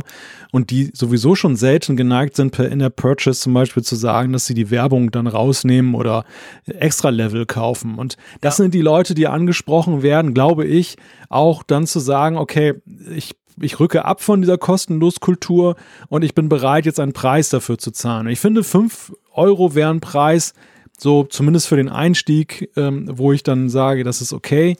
Aber darüber ist mir persönlich nicht das wert. Und ich kenne viele Leute, die ähnlich unterwegs sind wie ich. Ja, ja. Ja, das geht mir auch so. Also ich, ich ja auch. Ich habe es schon oft gesagt im Apfel, Apfelfunk, ich bin nicht der Gamer. Überhaupt nicht. Ich wäre es manchmal gern. Ich finde es manchmal faszinierend, wie zum Beispiel Kids irgendwie Fortnite spielen, wo ich denke, boah, krass, wie die das im Griff haben. Aber ich habe einfach irgendwie zu wenig Geduld, mich darauf mal einzulassen und wahrscheinlich bin ich auch zu ungeschickt. Also von dem her bin ich tatsächlich auch eher der Typ, der so einfache Spiele, wo man ganz schnell reinkommt, so, so Geschicklichkeitsspiele oder so, das mag ich durchaus. Aber ähm, eben, das wäre es mir dann auch nicht unbedingt wirklich viel Kohle wert. Ja, schauen wir mal. Also ich, ich glaube, dass, dass Apple die Intention hat, in den USA da wirklich, ich sag mal, unten reinzugehen, kann ich mir absolut vorstellen. Ich hoffe halt auch, dass sie das irgendwie schaffen, über den Teich zu bringen, dass bei uns ein ähnlicher Preis rausschaut und nicht, dass wir bei den üblichen 99, 9 Franken 90 oder 9 Euro oder so landen, weil, wie du es gesagt hast, das wäre dann schade. Aber du, es gibt noch einen anderen Dienst, der dann auch starten wird im Herbst. Ja, auch das sickerte dann in dieser Woche durch und das ist Apple TV Plus, der, der Streaming-Dienst, der ja Serien, ich glaube auch Filme künftig anbieten soll bei Apple. Da ist es so, dass wir einerseits die Nachricht gehört haben, dass der ein recht üppiges Budget bekommen soll oder bekommen hat, um letztendlich zu produzieren. Und zum anderen ist auch da ein Preis genannt worden, der soll dann bei den klassischen 9,99 Dollar im Monat liegen. Genau, also lass uns vielleicht zu den 9,99 Dollar, das ist ja so der klassische Netflix-Preis, überhaupt so der Streaming-Abo-Preis. Ähm, das ist nicht unbedingt überraschend, das konnte man erwarten. Bei uns wird es dann ein bisschen mehr sein, aber auch so sich wahrscheinlich an Netflix anlehnen, plus minus. Da müssen wir nicht allzu viele Worte drüber verlieren. Das war eigentlich zu erwarten, oder? Ja, ja, das, das war, wäre unwahrscheinlich gewesen, dass dann der tiefer liegt, jetzt wie zum Beispiel bei Arcade, auch dass er aber höher liegt. Also das, das denke ich, liegt im Erwartbaren. Genau. Ähm, das andere, was auch rausgesickert ist, du hast es schon erwähnt, ist die Geschichte mit dem Budget. Also da werden im Moment 6 Milliarden Dollar pro Jahr ähm, rumgereicht. Das ist natürlich eine unglaubliche Summe für die Eigenproduktion natürlich. Apple TV Plus, das wissen wir, besteht ja im Moment, was wir wissen, und wir wissen nicht viel mehr als das, was in diesem schrecklichen März-Event, in dem Services-Event quasi präsentiert wurde, besteht ja aus Eigenproduktion. Ist ja nicht so, dass du da den iTunes Movie Store irgendwie quasi dann äh, abgrasen kannst. Und dafür sollen rund 6 Milliarden ähm, bereitstehen oder schon ausgegeben worden sein, vielleicht auch. Also auf jeden Fall, das soll so ein bisschen das Jahresbudget sein. Das ist im Vergleich zu Netflix, die irgendwie 15 Milliarden ausgeben, nicht so viel, aber im Vergleich zu allen anderen ist das natürlich schon eine Hausnummer. Ja, vor allem für so ein für so einen Einstieg in so einen Dienst ist das ja schon eine Hausnummer. Aber andererseits, ja, auch das hat ja das, das Event hat ja das Event im Frühjahr auch gezeigt, dass ähm, Apple so nach dem Motto verfährt, ver, ver, äh, verfährt, viel hilft viel. Also auch jetzt mit Blick jetzt eben auch auf die Darsteller, die da ja dabei sind, die dann ja auch recht prominent besetzt sind. Also insofern war es erwartbar, dass dann auch viel Geld reingepumpt wird. Ja, ja, natürlich. Und ich meine, sie haben ja, das war ja eine Hollywood-Größe nach der anderen da auf der Bühne. Das waren ja nicht irgendwelche unbekannten Regisseure, die da auch mal am Film drehen dürfen für Apple, sondern das war ja die Creme de la Creme. Und dass die Creme de la Creme wahrscheinlich eher teuer ist, das konnte man sich auch denken. Und ähm, ja, von dem her gesehen, das ist Apple ernst. Also das darf man sicher sagen. Also du haust ja nicht sechs Milliarden auf den Putz, um mal so ein bisschen gucken, wie das ist, wenn du selber Filme drehen kannst, sondern die meinen das offensichtlich schon ernst. Jetzt muss man halt mal gucken, was dabei rausspringt. Auch das werden wir testen, gell? Ja, ich hatte allerdings auch nie Zweifel daran, dass sie es ernst meinen. Nee, die, ich eigentlich auch nicht. Die, die Frage ist eher, ob das, so wie sie es meinen, dass es richtig ist, seit den, den Nerv der Menschen trifft und ob Apple halt dann im Streaming-Segment sich als Player etablieren kann. Was man mittlerweile ja sehen kann, ist ja, es gibt ja immer mehr Trailer auch von Serien, die dort laufen sollen. Ich glaube, eine Serie heißt ja Morning News. Da mhm. habe ich jetzt den Trailer mir angeguckt. Das ist die mit Jennifer Aniston der schlägt schon Töne an. Also meine große Befürchtung im Frühjahr war ja, dass das alles so ein bisschen der Apple-Welt entspricht und sehr harmonisch ist. Aber ich finde, das ist eine Serie, die könnte genauso gut bei Amazon Prime oder Netflix laufen, so wie, der, wie der Trailer sich an, ja, anschauen lässt. Also da, da glaub, muss man, glaube ich, weniger Befürchtung haben. Ich glaube, dieser Star-Kult nach wie vor ich bin da skeptisch. Also, wenn ich mir so angucke, so die Serien, die ich halt ganz gerne schaue, da kam es selten darauf an, dass da jetzt so ein Promi-Schauspieler mit dabei war. Das war mir eigentlich relativ egal. Mir ging ja. es halt eher um den Inhalt und manchmal um die neue Erzählform und weniger darum, dass ich jetzt so ein, so ein Gesicht aus alten Tagen wiedersehe. Ja, das stimmt, absolut. Also das, das ich meine, das hat ja auch Netflix vorgemacht.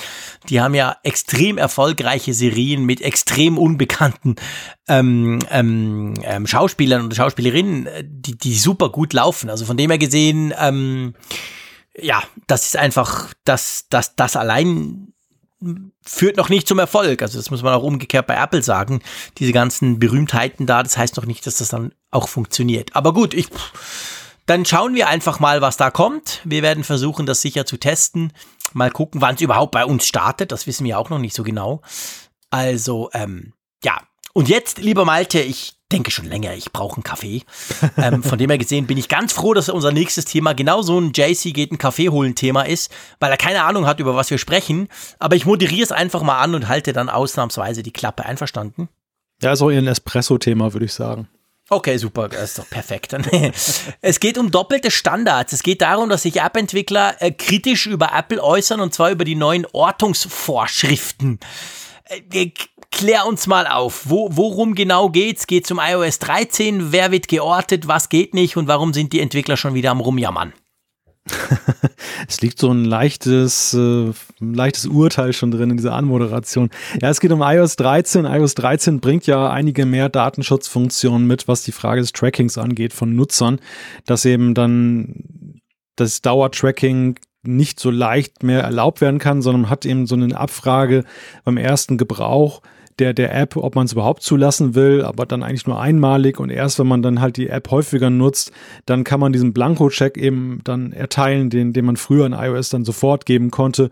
Das hat ständig dann eben die, die App das darf. Zum anderen bekommt der Nutzer aber auch in diesen Abfragen dann auch angezeigt, dann so, so ein Verlauf zum Beispiel, wo wurde denn meine Position von dieser App jetzt gerade speziell das letzte Mal so überall abgefragt und dass man dann mhm. sehen kann, Nanu, warum trackt er mich denn da? Der wollte doch eigentlich nur mich einmal tracken, wenn ich beispielsweise in einem Hotelführer das nächste Hotel suche, aber doch jetzt nicht schon seit drei Tagen überall.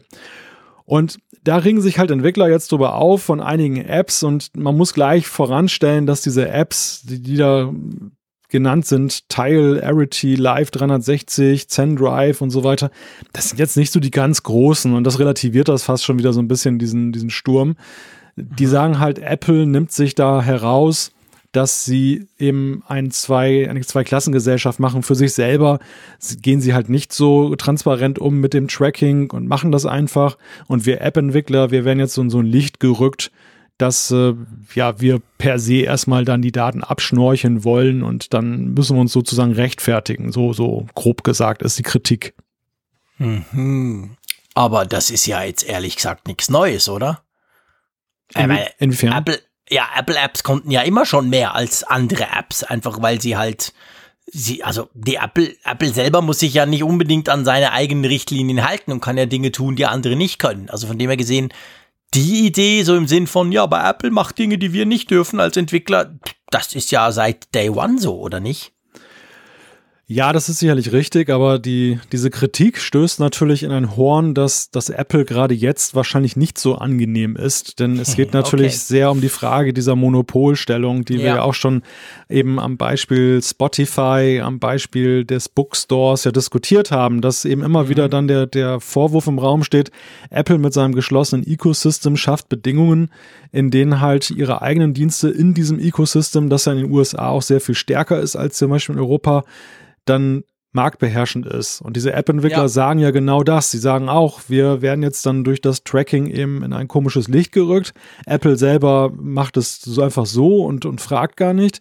Und dadurch haben sie einen Wettbewerbsvorteil. Und das, das, man kann es abtun, dass man sagt, ach ja, diese Kleinen da, was wollen die denn? Und möglicherweise ist ja auch die Kritik ja wirklich so ein bisschen fehl am Platze.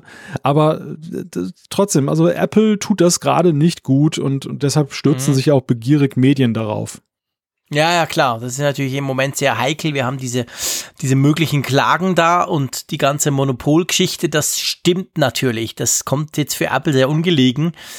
Ähm, meinst du, Apple wird da, also ganz generell kann man das jetzt natürlich genau anhand von diesem Beispiel aufhängen. Meinst du, Apple wartet jetzt mal ab, bis es wirklich zu dieser Gerichtsverhandlung kommt und checkt dann dort mal ab, wie so ein bisschen die Chancen stehen? Oder meinst du, sie werden da mal irgendwas dran machen, dass sie ich sag mal zum Beispiel, mehr Dinge möglich machen im App Store. Also diese, diese, diese Fesseln, ich sag's mal so, ein bisschen lockern. Du meinst diese, diese Location-Tracking-Fesseln? Zum Beispiel diese Location-Tracking, aber auch generell. Also, hm. ja, eben, du hast vorhin Spotify angesprochen. Denen gefallen auch ein paar Dinge ja nicht. Also, meinst du, Apple wird sich da bewegen oder bleiben die stur und hart? Ja, so generell gesehen glaube ich jetzt zum Beispiel mit, mit Blick auf Spotify, wir hatten ja zuletzt das Thema eben mit der, der Siri, dass sie dann eben auch dann künftig Spotify steuern können soll, dass da Apple natürlich schon dann auch vielleicht sagt, ähm, das machen wir einfach auf, weil es nützt uns nicht großartig und es, es, ist wahrscheinlich auch eher tatsächlich so eine Ungerechtigkeit im Wettbewerb. Bei dem Location Tracking, da sehe ich das irgendwie anders. Also ich finde schon mhm. diese Sachen in iOS 13 in Sachen Datenschutz, du, du siehst es ähnlich, weiß ich, ähm, die, die nützen ja dem, dem, dem Nutzer, weil ja da transparent wird, was manche Apps da überhaupt veranstalten. Sei es, weil sie einfach jetzt schlecht programmiert sind und viel zu oft die Location-Informationen abrufen oder aber eben auch, um diese Daten in irgendeiner Art und Weise zum Beispiel für die Werbewirtschaft zu verwerten. Und das, das wäre nicht im Interesse des Nutzers, das zu, zu lockern. Die umgekehrte Frage ist ja eher, sollte Apple mehr transparent darüber sein, wo sie Location-Daten eben abfragen, mhm. Ortsdaten. Das ist, glaube ich, eine ganz schwer zu beantwortende Frage. Auf der einen Seite wäre es natürlich interessant für den Nutzer und würde diesen glaubwürdig, diesen Transparenzgedanken äh, noch glaubwürdiger gestalten. Mhm. Auf der anderen Seite macht das natürlich die Usability kaputt vom System. Weil gut, ist vielleicht ein Einmalvorgang oder lass es mal jetzt mit diesem neuen Abfragemodell zweimal sein, weil man einmal nur für einmalige Verwendung und das nächste Mal für immer das autorisiert. Aber das, das kann natürlich Apple nicht wollen. Gerade so für diese, diese Erstnutzer-Erfahrung dann, wenn der erstmal dann tausend Dialoge machen muss, dann sagt er ja schnell, ach, dieses iPhone ist ja doch so umständlich. Ja, weil seien wir ehrlich, all diese Dinge eigentlich letztendlich so gern wir die haben, wir, wir weisen darauf hin, hey, Datenschutz wichtig, wichtig und so. Aber am Schluss des Tages nerven sie. Am Schluss des Tages muss ich sagen, seit iOS 13 weiß ich zwar von jeder von meinen 238 Apps, wann die wieder versucht hat, irgendwie den, den, mein, mein, meine Location zu tracken. Aber diese ständigen, hey, ich tracke, wusstest du, dass die und die App in den letzten drei Tagen 48 mal deine Location getrackt? Das nervt auch ganz gehörig. Und weil ich bei vielen Apps das gerne mag, klicke ich dann meistens auf, ja, ja, ist gut, mach einfach weiter. Selbst ich. Ja, ja, klar. Das, das, das ist der normale Reflex. Also diese, diese Geschichte mit dem Datenschutz wird ja mal erst dann positiv wahrgenommen, wenn halt dann gerade aktuell ein böses Beispiel bekannt geworden ist, genau. wo es dann eben ausgenutzt wird, dann schreien die Nutzer danach und dann wertschätzen sie es. Aber hier ist es ja auch so, klar, dass das fußt ja auch auf Erfahrungen der Vergangenheit, aber wenn es jetzt so wie aktuell zum Beispiel keinen keinen Aufhänger gibt und du siehst es halt in der Beta, nervt es dich einfach nur, weil jeder Dialog, den du anklicken musst, um dein, dein ja, deine Intention, die du ja sowieso hast, nochmal dann der Ausdruck zu verleihen, das nervt dich natürlich. Du, du willst nicht gestoppt werden, du willst einfach, dass die Aktion läuft. Ja, genau. Ja, genau. Das ist ganz genau der Punkt. Also von dem her gesehen, ja, ein Thema, mit dem wir uns noch beschäftigen werden, spätestens wenn dann iOS 13 rauskommt, werden wir dann relativ viele Leute werden dann merken, wow, was sind das für krass viele Meldungen, die hier kommen. Ist ja cool, wenn dann bei der einen oder anderen App du denkst, nee, was, die wollen meinen, nee, das geht gar nicht und das dann abstellst. Aber eben das Problem ist, bei mir war es jedenfalls so, nach der ersten Installation iOS 13 kam natürlich zuerst all die Apps, die ich ja will. Da kam zuerst Google Maps, wo ich gesagt habe, ja klar will ich das. Ich bin ja froh, dann weiß ich noch, wo ich vorgestern war. Ich habe es nämlich schon wieder vergessen.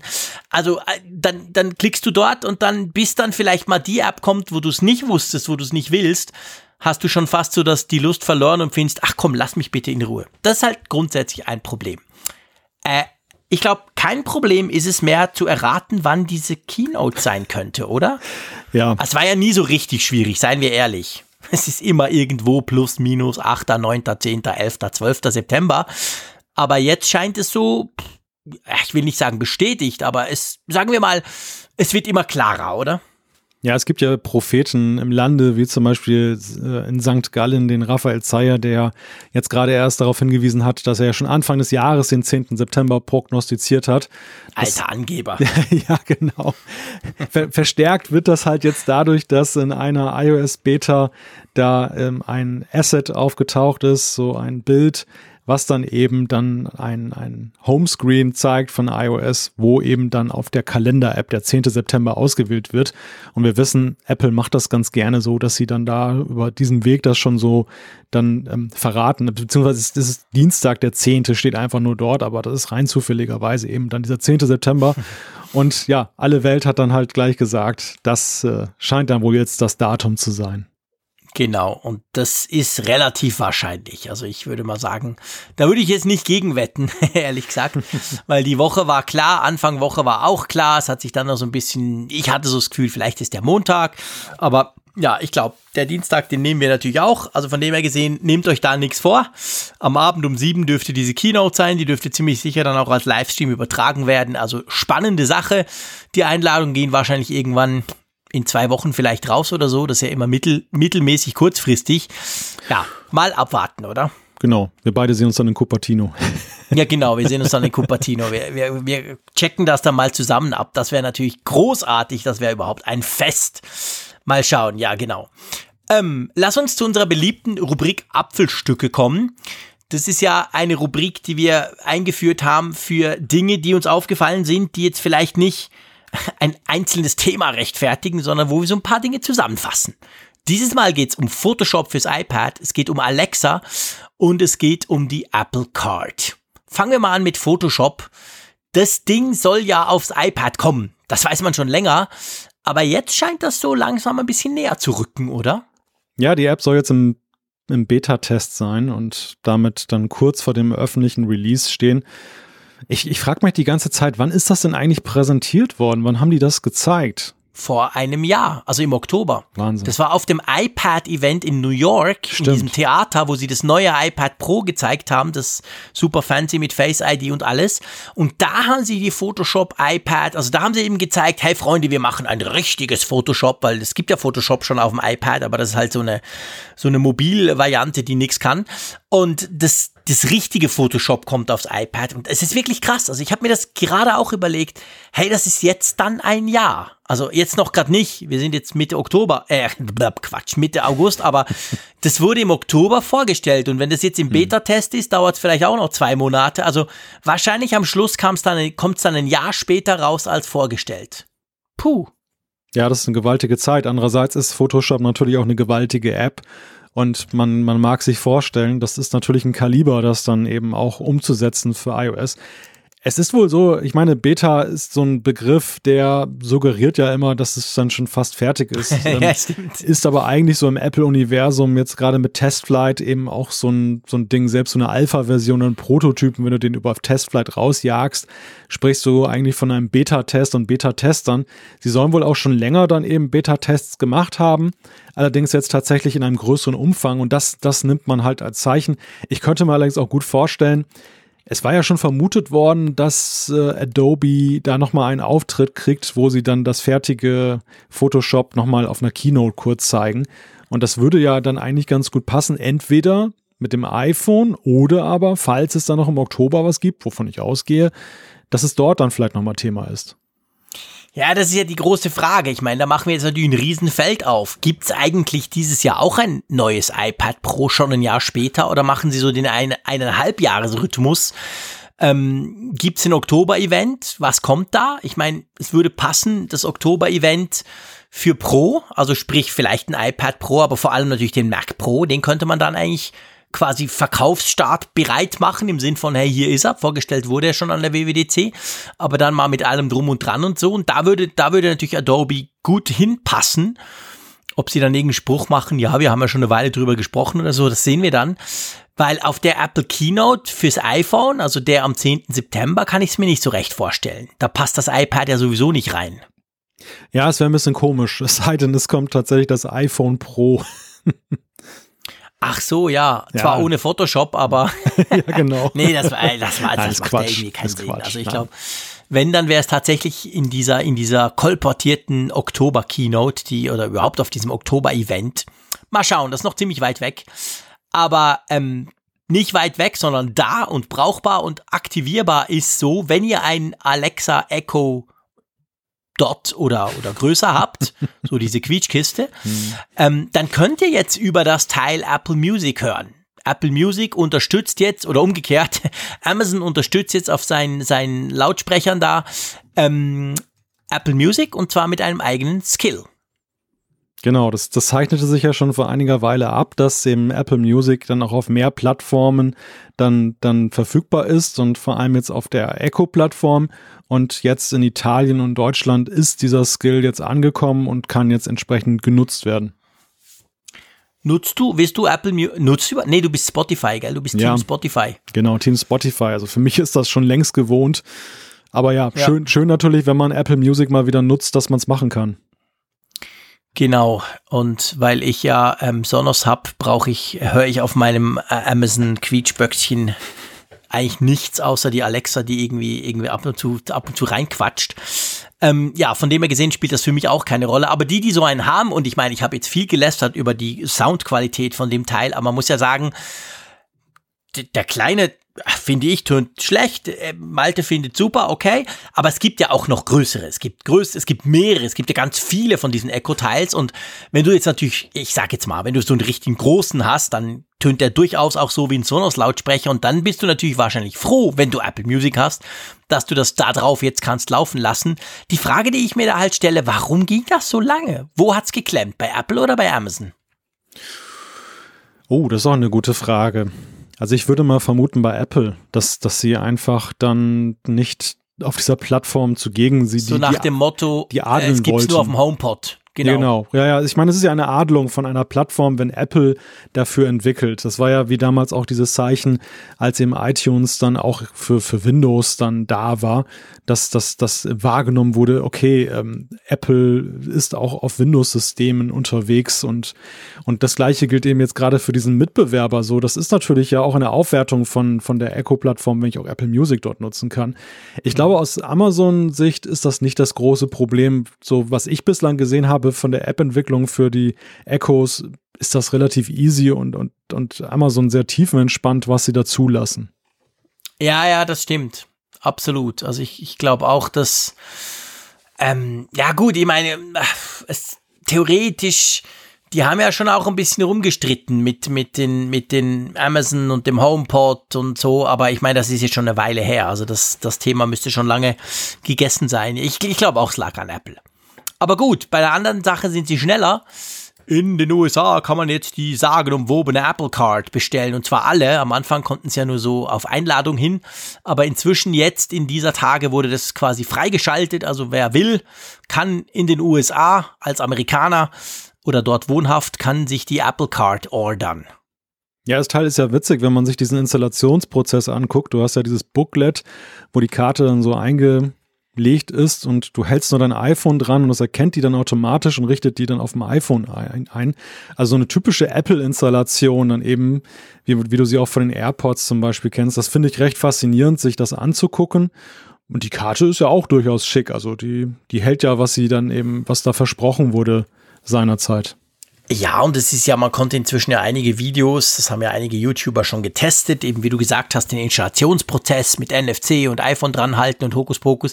Was ja auch ganz witzig ist, ist, äh, die hast du ja dann in einem Wallet. Also die Karte ist ja eigentlich eine digitale Karte in deinem Wallet und du hast halt noch dieses schicke Metallteil zum dranhalten, wenn, wenn, wenn das irgendwie aus irgendwelchen Gründen wo nicht gehen sollte mit dem iPhone. Aber wenn du anfängst, Geld auszugeben, also sprich Dinge zu kaufen mit der Karte, dann am Anfang ist es so im Wallet drin auf dem iPhone, ähm, ist die Karte weiß. Und sobald du Geld ausgibst, färbt die sich dann so einen Farbverlauf. Und wenn du halt viel Geld ausgibst, wird sie dann immer dunkler quasi. Also auch so eine typische Apple-Geschichte. Also ist ja eigentlich völlig wurscht, aber Apple visualisiert das quasi noch, wie du, wie du Geld ausgibst mit der Karte, dass sich das dann im Wallet quasi verändert. Die physische Karte natürlich nicht. aber ähm, ja, das sind halt alles so Apple-Spielereien, oder? Ja, ist eine Spielerei einerseits. Auf der anderen Seite auch ein Thema, wo die Leute immer wieder sagen, ja, mit Plastikgeld habe ich nicht so eine Transparenz darüber, wie viel Geld ich ausgegeben habe. Und Stimmt. trägt dem natürlich dann etwas Rechnung, dass man zumindest ja. so einen Anhaltspunkt hat, wenn die knall, knallrot ist. Oh, was ja, genau. Oh, oh shit, den Mac Pro bestellt mit Vollausstattung. Zwei genau. iPad Pros bestellt. genau. Und ein iPhone Pro. Huh, das wird teuer. Gut, dann äh, würde ich mal vorschlagen, wir kommen zur Umfrage der Woche, beziehungsweise wir kommen zuerst zur letztjährigen ich sag immer letztjährig, das ist ganz schrecklich mit mir. So lange ist, es ja zum Glück nicht her. Ja, wie drollig, gell? Der Schweizer kann wieder nicht, nicht sprechen. Also zur letztwöchigen, zur Umfrage der letzten Woche, bevor wir dann eine neue kam. Einverstanden? Ja. Gut, dann hatten wir letztes äh, Mal die Frage, sollte Apple den Gebrauch von Fremdakkus in iPhones künftig weiterhin zulassen? Mitgemacht haben 1860 Teilnehmer. Ich bin ein bisschen erstaunt, ganz ehrlich gesagt, über die Resultate. Hm. Ja, das, das kann man auch sein. Also die, die Umfrage spiegelt in dem Ergebnis, finde ich, auch so mein Gefühl wieder, das so ein wenig hin und her gerissen war. Und das, das, das gilt auch für das Ergebnis. Ähm, so etwas über die Hälfte, 50,6 Prozent, 940 Teilnehmer sagen ja. Sie sollten den Gebrauch weiterhin zulassen. 34,1 Prozent sagen nein und 15,3 Prozent weiß ich nicht.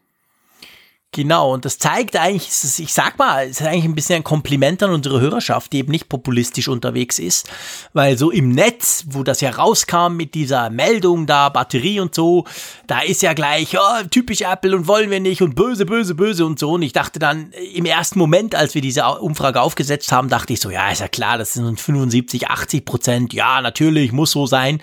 Also sprich, sollte den Gebrauch von Fremdakkus zulassen, ja, ja, ja. Und jetzt sind es in Anführungszeichen nur rund die Hälfte.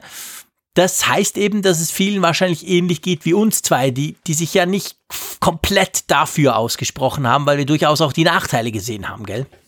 Ja, du lässt dann dein Ferrari natürlich immer nur die beste Politur ran. Aber sowas von genau. Nur von einer zertifizierten Ferrari-Garage bitte. Genau. Und nicht von irgendeinem Klempner, nicht vom Giovanni um die Ecke.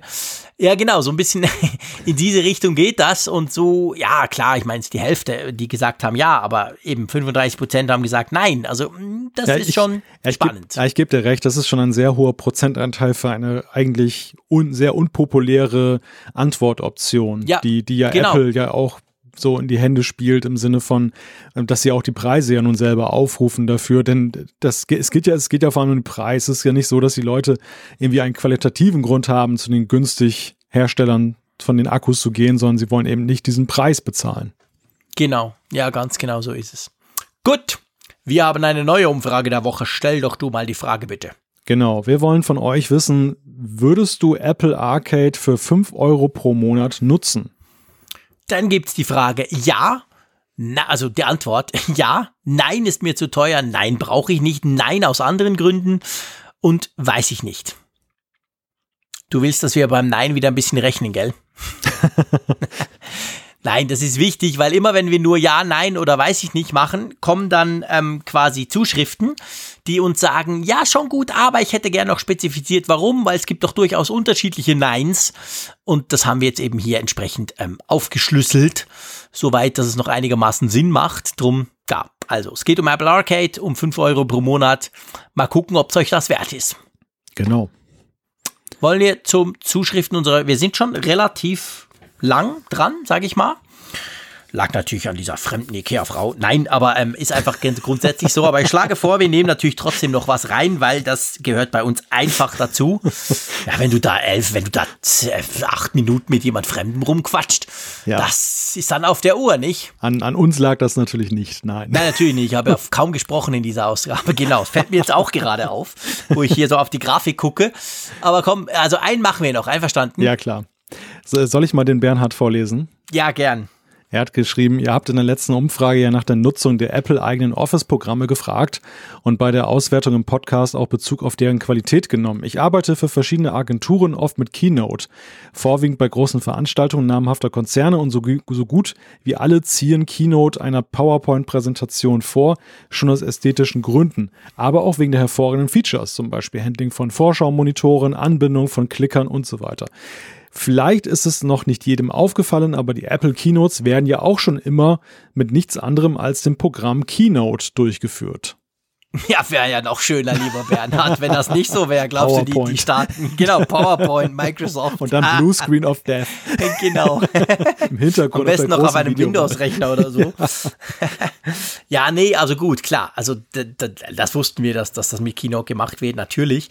Aber ähm, ist natürlich schon ein Punkt, ja, stimmt. Also ähm, ich sag mal, ästhetisch ist das halt schon. Also ich, ich bin ja mehr so der freie Sprecher, auch wenn ich, wenn ich Vorträge halten muss, bin ich selten, also ja, manchmal lässt sich nicht vermeiden, aber ich bin selten mit solchen Tools unterwegs. Ich mache das meistens ein bisschen anders.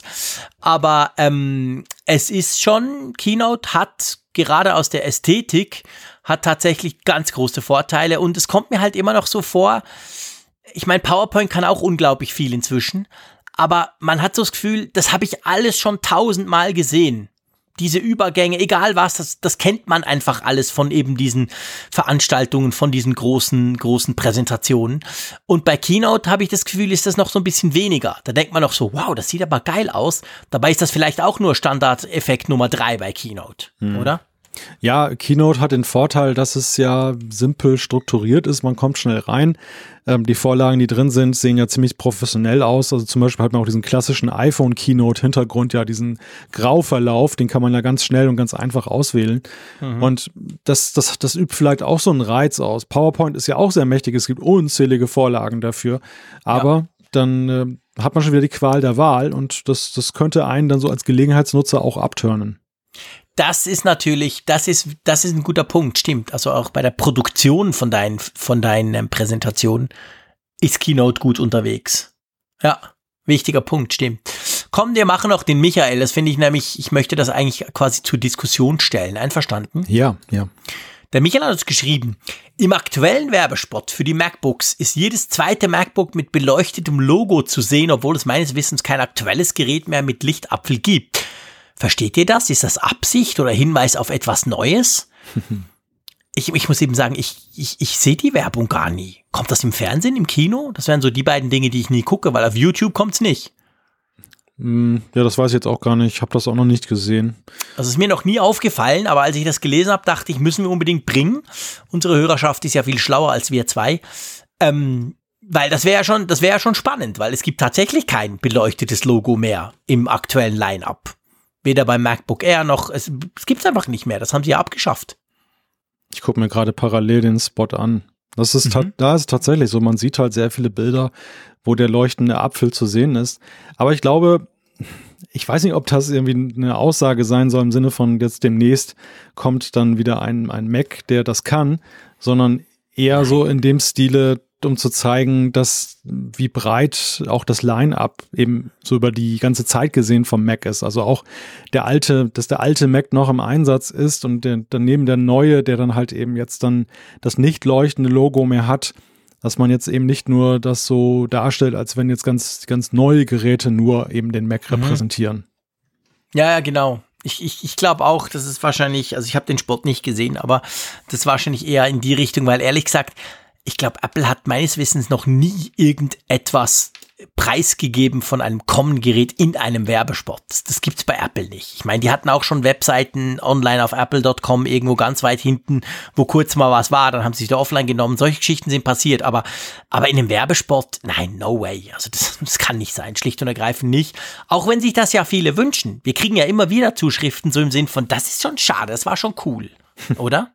Ja, ja, ich bin auch ein Fan des leuchtenden Apfels. Also ich fand das auch wirklich schade. Ich meine, technisch kann man es nachvollziehen, warum es so ist.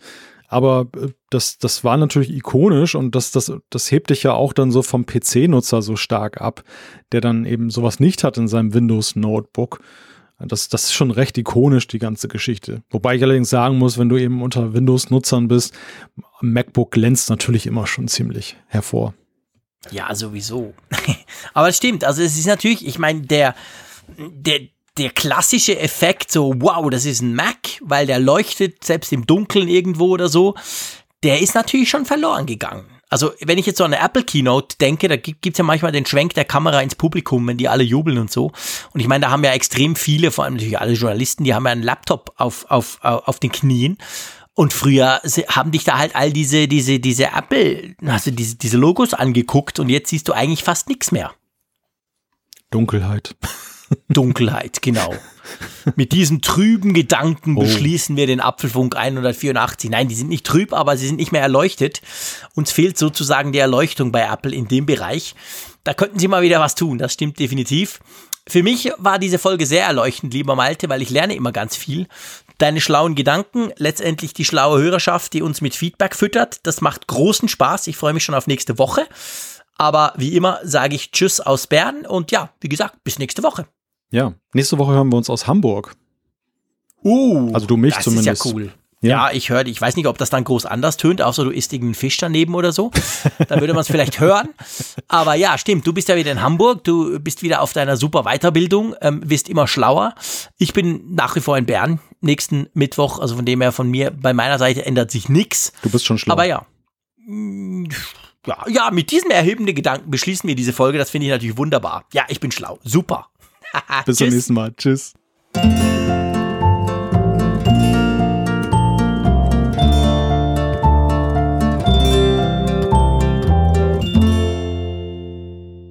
Auf Empfang mit Funkgerät, der App zum Apfelfunk. Lade dir jetzt Funkgerät für iOS und Android kostenlos im App Store und bei Google Play.